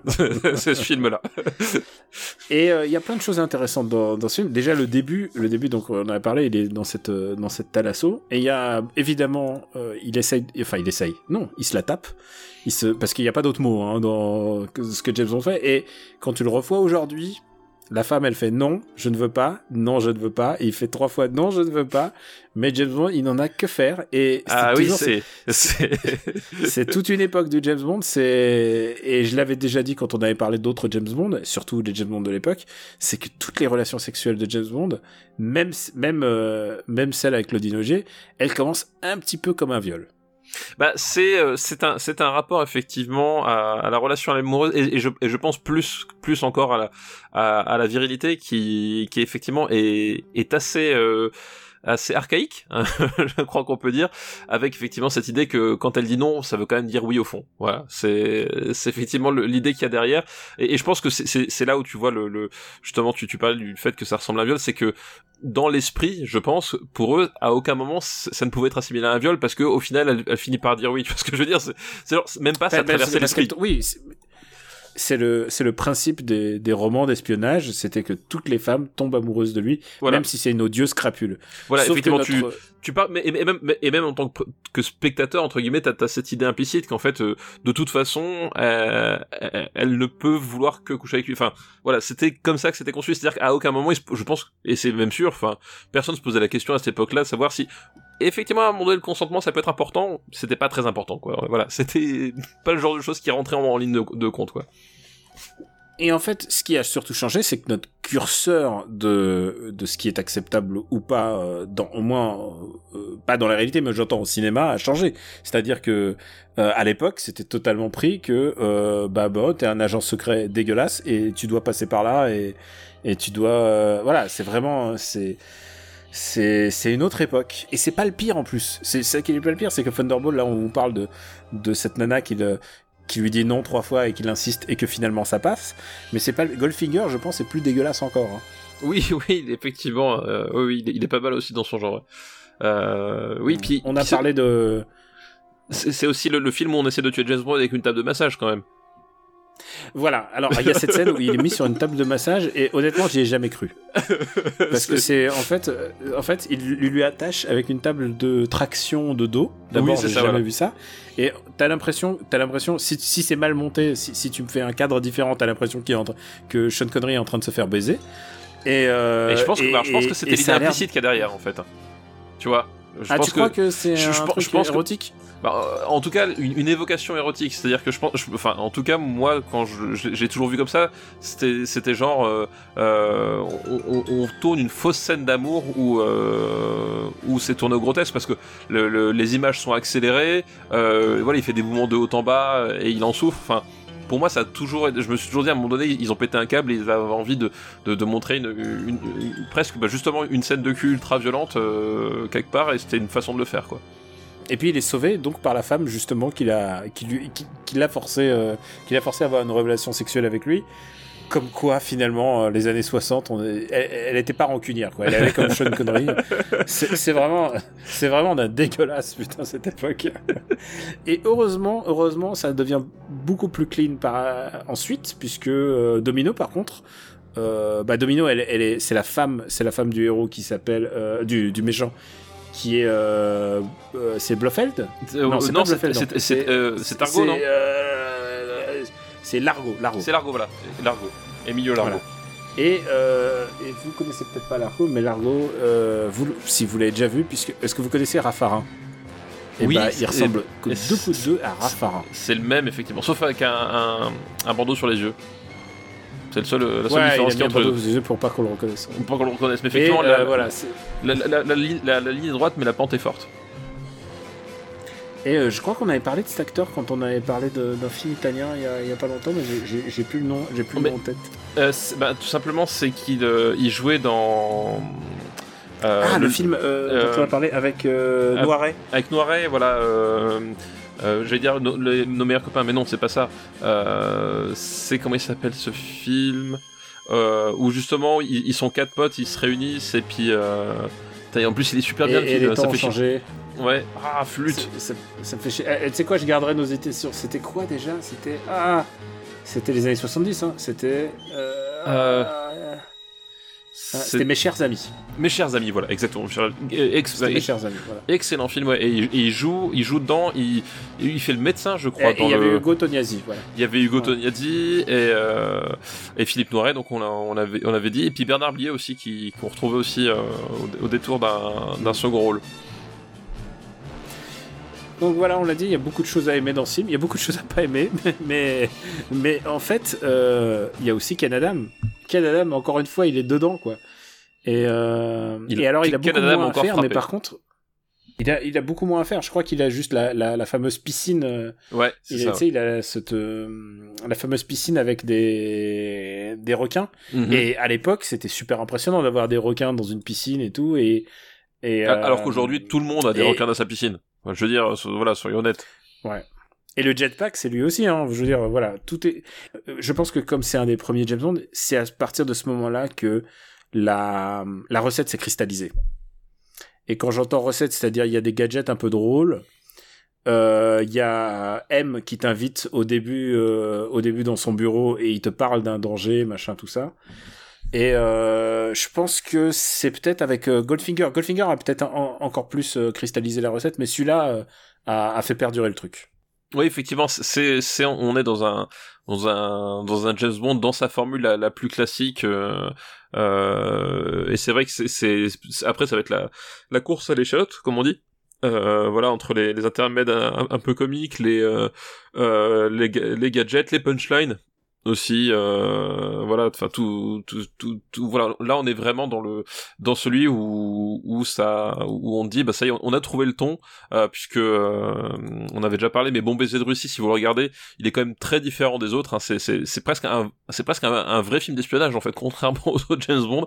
Euh, Bon baiser de Russie a cette particularité qui qui, c'est un film qui repose sur sur un lieu clos sur de sur des agents doubles euh, sur des des meetings secrets des choses comme ça qu'il a plus du tout par la suite en fait, où, euh, où, on a une formule avec le cold open, euh, James Bond qui a des gadgets, au début on sait pas quoi ça sert, puis il va, il va trouver à l'utiliser une seule fois, mais c'est ce qui va lui sauver la vie, euh, voilà. Et effectivement, Opération Tonnerre, c'est c'est celui qui, qui, qui on va dire, entérine la formule en disant, ok, le ton James Bond, c'est celui-là, quoi c'est pas mon thème préféré hein, de chanter. Non, le, le, le, le euh, voilà, le, pareil, le, le, générique d'ouverture, c'est pas mon préféré non plus, même si j'aime beaucoup la, la voix de Tom Jones. Euh, euh, j'aime bien la chanson, mais c'est pas ma préférée. Mais par contre, toute la musique, tout le score, le, le score de enfin, moi j'adore toute la, justement la, toute la bataille finale, euh, la, la, musique, enfin, qui que je trouve vraiment monumentale, le tintin, tintin, tintin, tintin, qui, qui est vraiment resté mythique pour moi à jamais. Euh, maintenant quand je regarde un James Bond encore, j'ai cette musique en tête euh, quand il y a des bastons en fait. C'est vraiment mm. associé euh, profondément en moi et je trouve qu'il a, il a jamais fait mieux à, à, ce niveau-là quoi. Bon, je pourrais encore continuer des tonnes, des, heures et des heures, mais on va, on va peut-être abréger. Ouais, il, il, faut Tu sais que Tom Jones a perdu, genre, il est tombé dans les vapes quand il avait chanté la, chanson parce qu'il poussait la note tellement haut, tu sais, à la fin c'est pas ah, ouais. et qu'il est tombé dans les vapes, comme quoi. Euh. et il y avait un, comme d'habitude, et c'est intéressant si vous, il y avait un générique qui s'appelait euh, Mr Kiss Kiss Bang Bang qui a été enregistré euh, par Shirley Basset et, ah euh, et c'était le c'était le générique qui était enregistré d'abord avant qu'il demande à Tom Jones. Et ce qui les a ennuyés, c'est qu'il n'y avait pas Thunderball dans le titre, dans le dans le, la chanson. Alors ah, que moi, justement, moi dans les génériques de James Bond, ce que j'aime, c'est quand il, il martèle pas le, le générique et qu'il y a juste le titre au détour d'une parole. Ça, c'est ce que je l'appelle l'élégance. Quand ça, c'est mes génériques préférés, c'est quand euh, euh, bah, et, je crois que dans par exemple You Know My Name, pas une seule fois on prononce le, mot Casino Royale. Ouais, là, là c'est peut-être un peu too much. Moi je veux bien. Ils auraient peut-être dû dire à un moment, euh, genre dans la chanson, Eh là là, You Know My Name, and sometimes I go to, to Casino, Royale. Truc très naturel. voilà. Alors, euh, où est-ce qu'on va le classer? Vraiment, s'il y a toute la formule là. Hein. Il y a Bernard Lee, il y a comment il s'appelle? Il y a Desmond Llewellyn qui fait qui fait, qui fait Q, qui fait Q évidemment. Ah non, mais euh, y a tout, tout est là, tout est présent. Euh, juste, je veux dire, je, on l'a pas fait, mais je préfère, je préfère Goldfinger à lui. Mais voilà, sinon. Ah bah Goldfinger, oui, il est, euh... oui, oui. Et, et, si vous avez l'occasion, j'ai, ah bah, je pourrais presque le recommander parce que c'est un de mes bouquins de chevet. Mais euh, Robert McGuinness a fait les affiches de ce film et justement c'est celle qu'il y a dans dans mon à l'entrée de, chez moi j'ai une affiche en japonais de euh, Thunderball Daisakusen ou je sais plus comment est le titre exact euh, japonais et euh, peint par Robert McGuinness et Robert McGuinness c'est un grand peintre d'affiches des années 60 euh, je vous recommande un jour de regarder son travail. Il n'a pas fait que les James Bond, mais il en a fait. Il a fait les James Bond essentiels de cette époque-là, quoi. Et euh, voilà. Et il y a, y a, juste un dernier truc que je veux ajouter, euh, papa, si tu me permets. Vas-y, vas-y. Fais-toi plaisir. C'est que ce film a, été aussi euh, une source de beaucoup d'ennuis pour euh, pour Eon, donc la société de production de de James Bond, puisque Broccoli et Salzman avaient donné le script à écrire d'après d'après une idée de Ian Fleming. Il avait donné le script à écrire à, à un mec qui s'appelle Kevin McClory. Et Kevin McClory a ensuite revendiqué la paternité euh, de l'histoire, et donc il y a eu un procès, et euh, c'est à ce moment-là qu'est est arrivé le, fameux cas où euh, Thunderball n'appartenait plus vraiment à Ion Productions et appartenait à Kevin McClory. Et c'est ce qui a donné des années plus tard Never Say Never Again. Ah oui. donc jamais plus jamais, qui a, été, qui a été, qui a produite par McClory. Et c'est à cause et donc jamais plus jamais n'avait pas le droit d'utiliser les musiques de James Bond, il n'avait pas le droit d'utiliser plein de trucs, de, des, enfin les musiques, l'environnement et tout, et c'était la même histoire. Et c'est ça qui est intéressant de voir, c'est que la même histoire de Thunderball, quelque chose est volé, il est planqué quelque part, et ensuite euh, c'est la menace contre la Terre. Et c'est le même truc que dans celui où il est au Japon, dans On ne vit que deux fois. On ne vit, que deux fois, ouais. C'est la même histoire en fait. Et si tu regardes, c'est cette histoire a été faite trois, quatre fois en fait dans, dans l'histoire de James en comptant jamais plus jamais, qui est évidemment la même histoire. Voilà, c'était juste pour préciser, euh, préciser pourquoi, si jamais vous, vous tombez sur un autre James Bond à tout hasard, et qui aura- ressemble, voilà. voilà, c'est que euh, il y a eu un, il y a eu un procès, ça a duré 30 ans. hein.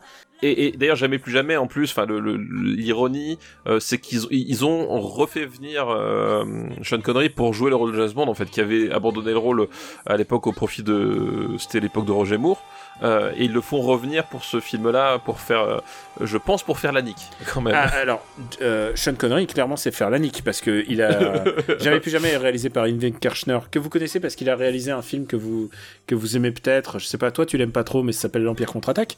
Jamais. Mais euh, jamais vu. D'accord, je me disais bien le cinéma, toi, bof. Oui, oui, euh, Sean Connery a fait ça euh, à dessin pour pour faire chier en fait. Ah bah C'est-à-dire oui, que c'est-à-dire que Sean Connery, il, il- il- quand il avait la dent dure, c'est un, un écossais pur sûr. Quand quand il avait la dent dure, il s'entendait pas avec les, avec euh, la production Ion, avec euh, avec euh, Cubby Broccoli et tout ça. euh, bah du coup, il, leur, il leur faisait payer en fait. Et c'est ça qui l'a fait vraiment euh, pour les faire chier. Ce qui ne l'a pas réussi puisque euh, jamais plus jamais a moins bien marché que le James Bond sorti la même année, qui était Ouais. de mémoire Octopussy. Ouais, effectivement, ouais, c'est c'était- 83 si je me souviens. Excuse-moi, excuse-moi, excuse-moi de norder un petit peu. euh, C'est pas comme si on aura l'occasion de reparler d'un James Bond encore euh, de, de sitôt. Euh, bon, où est-ce qu'on va le classer? Où est-ce qu'on va le classer? Euh, Moi, je préfère Bon baiser de Russie. Ah, moi je préfère Opération Tonnerre quand même. Ok. Alors comment est-ce qu'on résout ce problème-là? Comment est-ce qu'on résout ce problème-là? Euh, Moi, si tu me donnais Opération Tonnerre, je le mettrais juste au-dessous de Jason et les Argonautes, au-dessus des E-Rider. Ouais, ouais, non, non, alors ça va pas au-dessus des tontons flingueurs. Ok. Alors, Euh, et, que- et je te, l'accorde au-dessus de Bonnie and Clyde, hein, tu vois, je suis quand même euh, Alors, entre Bonnie and Clyde et l'Armée des Ombres? Entre Clyde et l'armée des ombres, vendu. Ouais, Allez, ouais. En fait, pourquoi ça paraît pour- un bon deal. pourquoi j'adore Bon baiser de Russie hein. attention c'est des James Bond c'est comme choisir ses enfants mais le truc c'est que pourquoi je le préfère pourquoi je le préfère c'est que Mon baiser de Russie il y a y a pas Ken Adam Oui, mais, euh, et, mais je- et- et la formule est moins cristallisée il y a moins de alors, c'est et- et ça. par contre mais par contre c'est un meilleur film d'espionnage Bah oui, c'est ce que j'allais dire. En fait, le, le truc, c'est que Bon baiser de Russie n'est à proprement parler pas vraiment un, un- un film de James Bond parce qu'on l'a dit, c'est plus, c'est pas la même formule, il y a plein de trucs. Mais par contre, je trouve que c'est un meilleur film en fait. Euh, est-ce que pour pour couper la poire en deux je te le descends d'un niveau on les met côte à côte? Non, non, mais on, peut le laisser très bien entre Bonnie and Clyde et l'armée des ombres. euh, d'accord ok Il y a, pas de souci, mais voilà, c'est effectivement, euh, je- pour moi, Bon baiser de Russie reste un meilleur film parce que je trouve justement en plus cette, voilà, cet aspect espionnage, euh, euh, c'est le seul James Bond finalement qui arrive à faire des scènes de tension avec juste deux types qui discutent dans un wagon, tu vois. C'est un truc qui Ouais. referont, referont plus vraiment par la suite, euh, et c'est le seul qui y arrive. C'est vrai c'est vrai et, et puis de tension de pure tension De d'espionnage pure tension, quoi. voilà, de, de- effectivement, de, de pure tension, de pure suspense en fait, presque, presque Hitchcock- Hitchcockien, avec évidemment toutes les guillemets que, que vous pouvez entendre parce qu'on n'est pas au même niveau quand même de, Ah de non, maîtrise euh, d'Hitchcock, évidemment. Mais il y a, y a un peu de ça dedans, quoi. Et du coup, c'est presque un paradoxe de le voir juste à côté de l'Armée des Ombres, qui est un peu euh, son film jumeau. Euh, oui, quelque part. Dans une autre catégorie, ouais. Quelque, quelque part. Donc, Opération Tonnerre est désormais euh, 17ème. C'est pas mal. C'est pas mal, Mais effectivement. juste sous Bonnie and Clyde, quoi, un autre film qui a, qui a marqué quand même l'histoire du cinéma. Bah écoute, on a fini pour aujourd'hui. On a fini pour aujourd'hui, Je effectivement. remercie euh, Julien Bourdel qui nous a envoyé sa liste il y a, il y a Mais- deux ans quand même. Voilà, merci Julien. Bah, au moins, au moins, il- le- la patience est récompensée vu qu'il a décroché quand même euh, le, le numéro 1. Donc euh, c'est pas rien. Ah, J'espère qu'il nous écoute, hein, parce que c'est un truc que, que tous les patriotes euh, rêvent quand ils envoient une liste, d'avoir le numéro. Euh, bah c'est l'heure de ta reco. Tu veux faire une reco vite fait? Eh ben, le Rocco vite fait, c'est un jeu vidéo euh, qui est sorti ben là pendant le pendant le confinement. C'est un jeu vidéo de chez Microsoft euh, Studio. Euh, il est sorti sur PC. Je crois je sais pas, je crois pas qu'il soit sorti déjà sur Xbox. Je suis pas sûr, mais il est sorti sur PC, c'est sûr. Et ce jeu, tout simplement, c'est Gears Tactics. Et comme son nom l'indique, eh ben, c'est un tactical qui se situe dans l'univers Gears of War. Et, euh, et c'est de base c'est une très bonne idée parce que voilà tu, vois globalement ce que c'est Gears of War même si tu joues à tes, jeux japonais un peu pourris tu, tu vois un peu ce que c'est comme euh, comme jeu C'est pas très bien Gears. Si, c'était très bien. À une époque, c'était vraiment très bien. Ouais, mais c'est Mais- pas génial aujourd'hui. C'est Euh, voilà, aujourd'hui, ça, ça l'est beaucoup moins, mais euh, quand, quand sorti Gears 1 et Gears 2, c'était quand même, euh, c'était quand même assez ouf. Et c'est le, ça fait partie des jeux qui ont vraiment euh, popularisé le, le système de cover en fait de le jeu- dans les jeux d'action, euh, parce que c'est, à l'époque déjà c'était une telle claque en termes, en termes graphiques, euh, en termes d'univers, et puis de, voilà, de, de- de- d'exploitation de, de, de gameplay. Donc c'était un, un- c'était un jeu de tir qui se basait énormément sur, euh, le placement. On se met derrière des, covers, on tire à, couvert, on se déplace, on achève l'ennemi. Euh, bah finalement tout ça c'est des mécaniques qui sont parfaites pour un jeu pour un tactical. Euh, donc euh, les voir recycler en tactical c'est finalement une évolution que je trouve très logique. Donc c'est un tactical non pas à la Fire Emblem hein, mais plutôt à la XCOM et c'est un truc qu'ils ont vraiment très très très bien réussi justement c'est que ce gameplay de base XCOM donc on se déplace on a des points points d'action on peut tirer on peut se déplacer après. Une fois que t'as dépensé tes points d'action c'est la fin de ton de, de ton personnage tu passes à l'autre etc t'as les lignes de tir t'as le pourcentage de toucher bon voilà. Euh, c'est que euh, ils ont fait un truc euh, euh, qui est vraiment dans le je trouve dans le détail. C'est-à-dire que XCOM t'as toute une partie gestion où tu développes ton équipement en fait et à- t'arrives à un moment donné où t'es vraiment t'as vraiment un côté gros bill et c'est assez jouissif. Là on reste sur un truc toujours plus euh, un peu plus terre à terre qui joue vraiment en finesse c'est-à-dire que tu vas modifier ton équipement pour euh, pour euh, améliorer certains trucs et t'as des possibilités de combos qui sont vraiment euh, super bien pensées entre toutes les caractéristiques des personnages en fait. Il y a vraiment un truc qui sont vraiment fait chier à faire des, des combos intéressants sur certains tours en fait.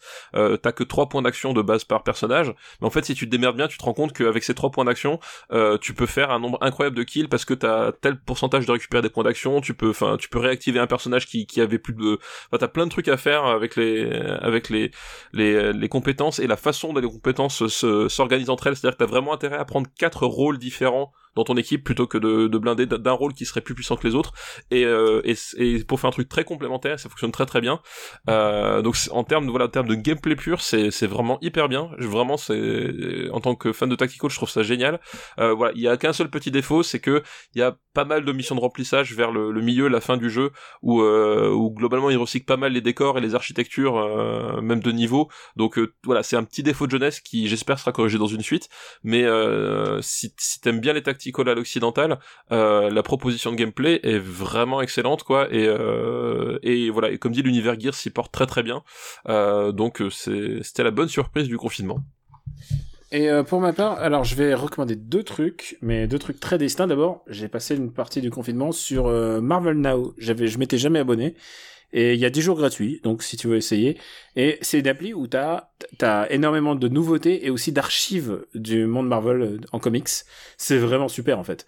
Ça coûte euh, moins de 10 euros par euh, par mois et, euh, et c'est vraiment vraiment vraiment très. C'est assez complet. Ah, Il y a quelques séries qui sont pas en, en entier, mais on parle d'un patrimoine de genre 40 000, 50 000, 60 Oui, 000 c'est- comics, tu vois. C'est débile en fait. Et, et genre, je, je m'étais dit, ah tiens, je me relirai bien ce truc de 2010 que j'avais oublié. Hop, je l'ai, à de main.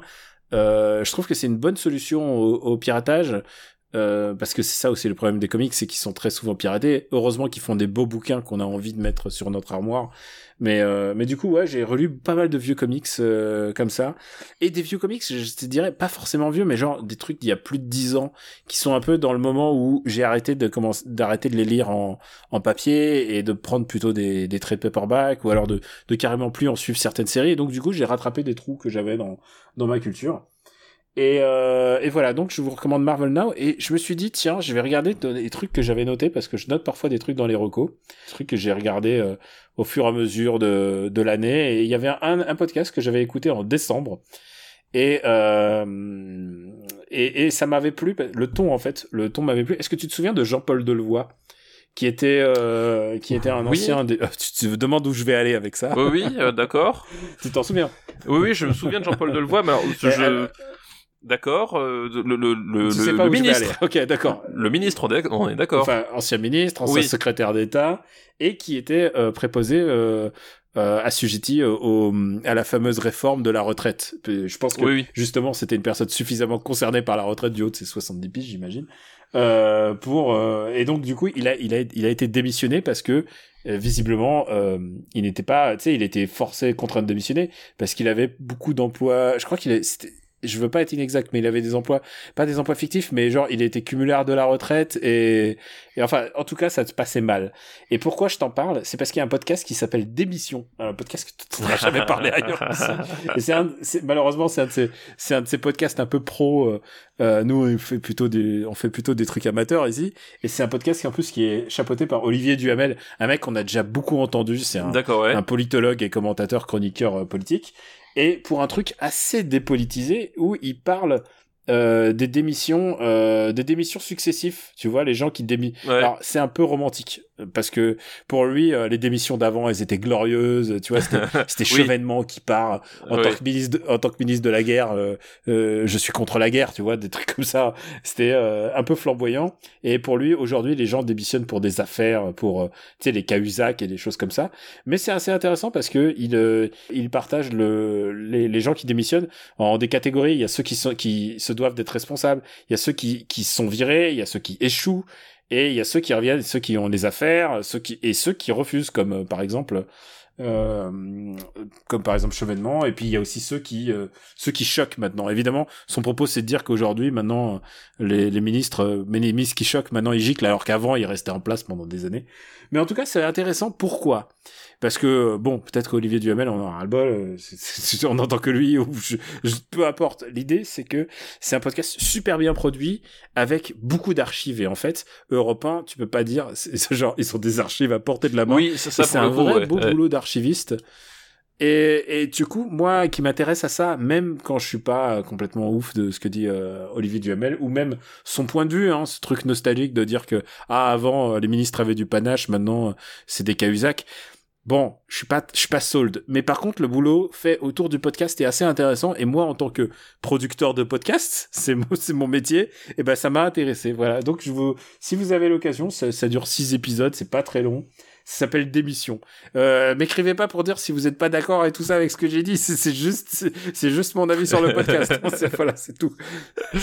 Donc voilà, c'est Démission par euh, Olivier Duhamel. C'est un podcast de Europe 1. Et effectivement, je pense qu'on peut le dire, ils ont plus de moyens que nous. Oui, et de façon assez étrange d'ailleurs, je ne comprends pas, hein, puisque d'où d'où d'où vient cette différence Ça m'interroge. Parce que moi, quand il faut que je retrouve une musique, la Kiss Kiss Bang Bang, moi je vais sur YouTube et je fais enregistrer, enregistrer YouTube en MP3 et voilà, hein, c'est ça mon gros archiviste. On vous remercie euh, pour tout. Euh, c'était un épisode un chouïa plus long, mais en même temps, euh, c'est pas tous les jours qu'on fait les années 60. La prochaine fois, on sait pas quand ça sera. Et euh, surtout, euh, merci de nous suivre. On espère que vous avez suivi nos épisodes euh, pendant le confinement. On a produit plus de 10 épisodes quand même pendant cette période de, confinement, j'ai l'impression. J'ai pas fait le compte, mais je crois que c'est à peu près ça. Ouais, ouais, on sait. Il y en a eu, il y en a eu pas mal, quoi. Au bas mot, ouais, c'est, c'est 15 heures, c'est 15 heures, 16 heures d'émission au minimum. Euh, voilà, j'espère que vous nous continuerez à nous suivre. On va passer bien sûr sur les années 70 maintenant. Donc on peut, vous pouvez nous envoyer des listes des années 70. Parfois je prends des listes très très vieilles et parfois je prends des des récentes. C'est c'est vraiment au bonheur la chance. C'est vraiment ce qui m'inspire sur le côté.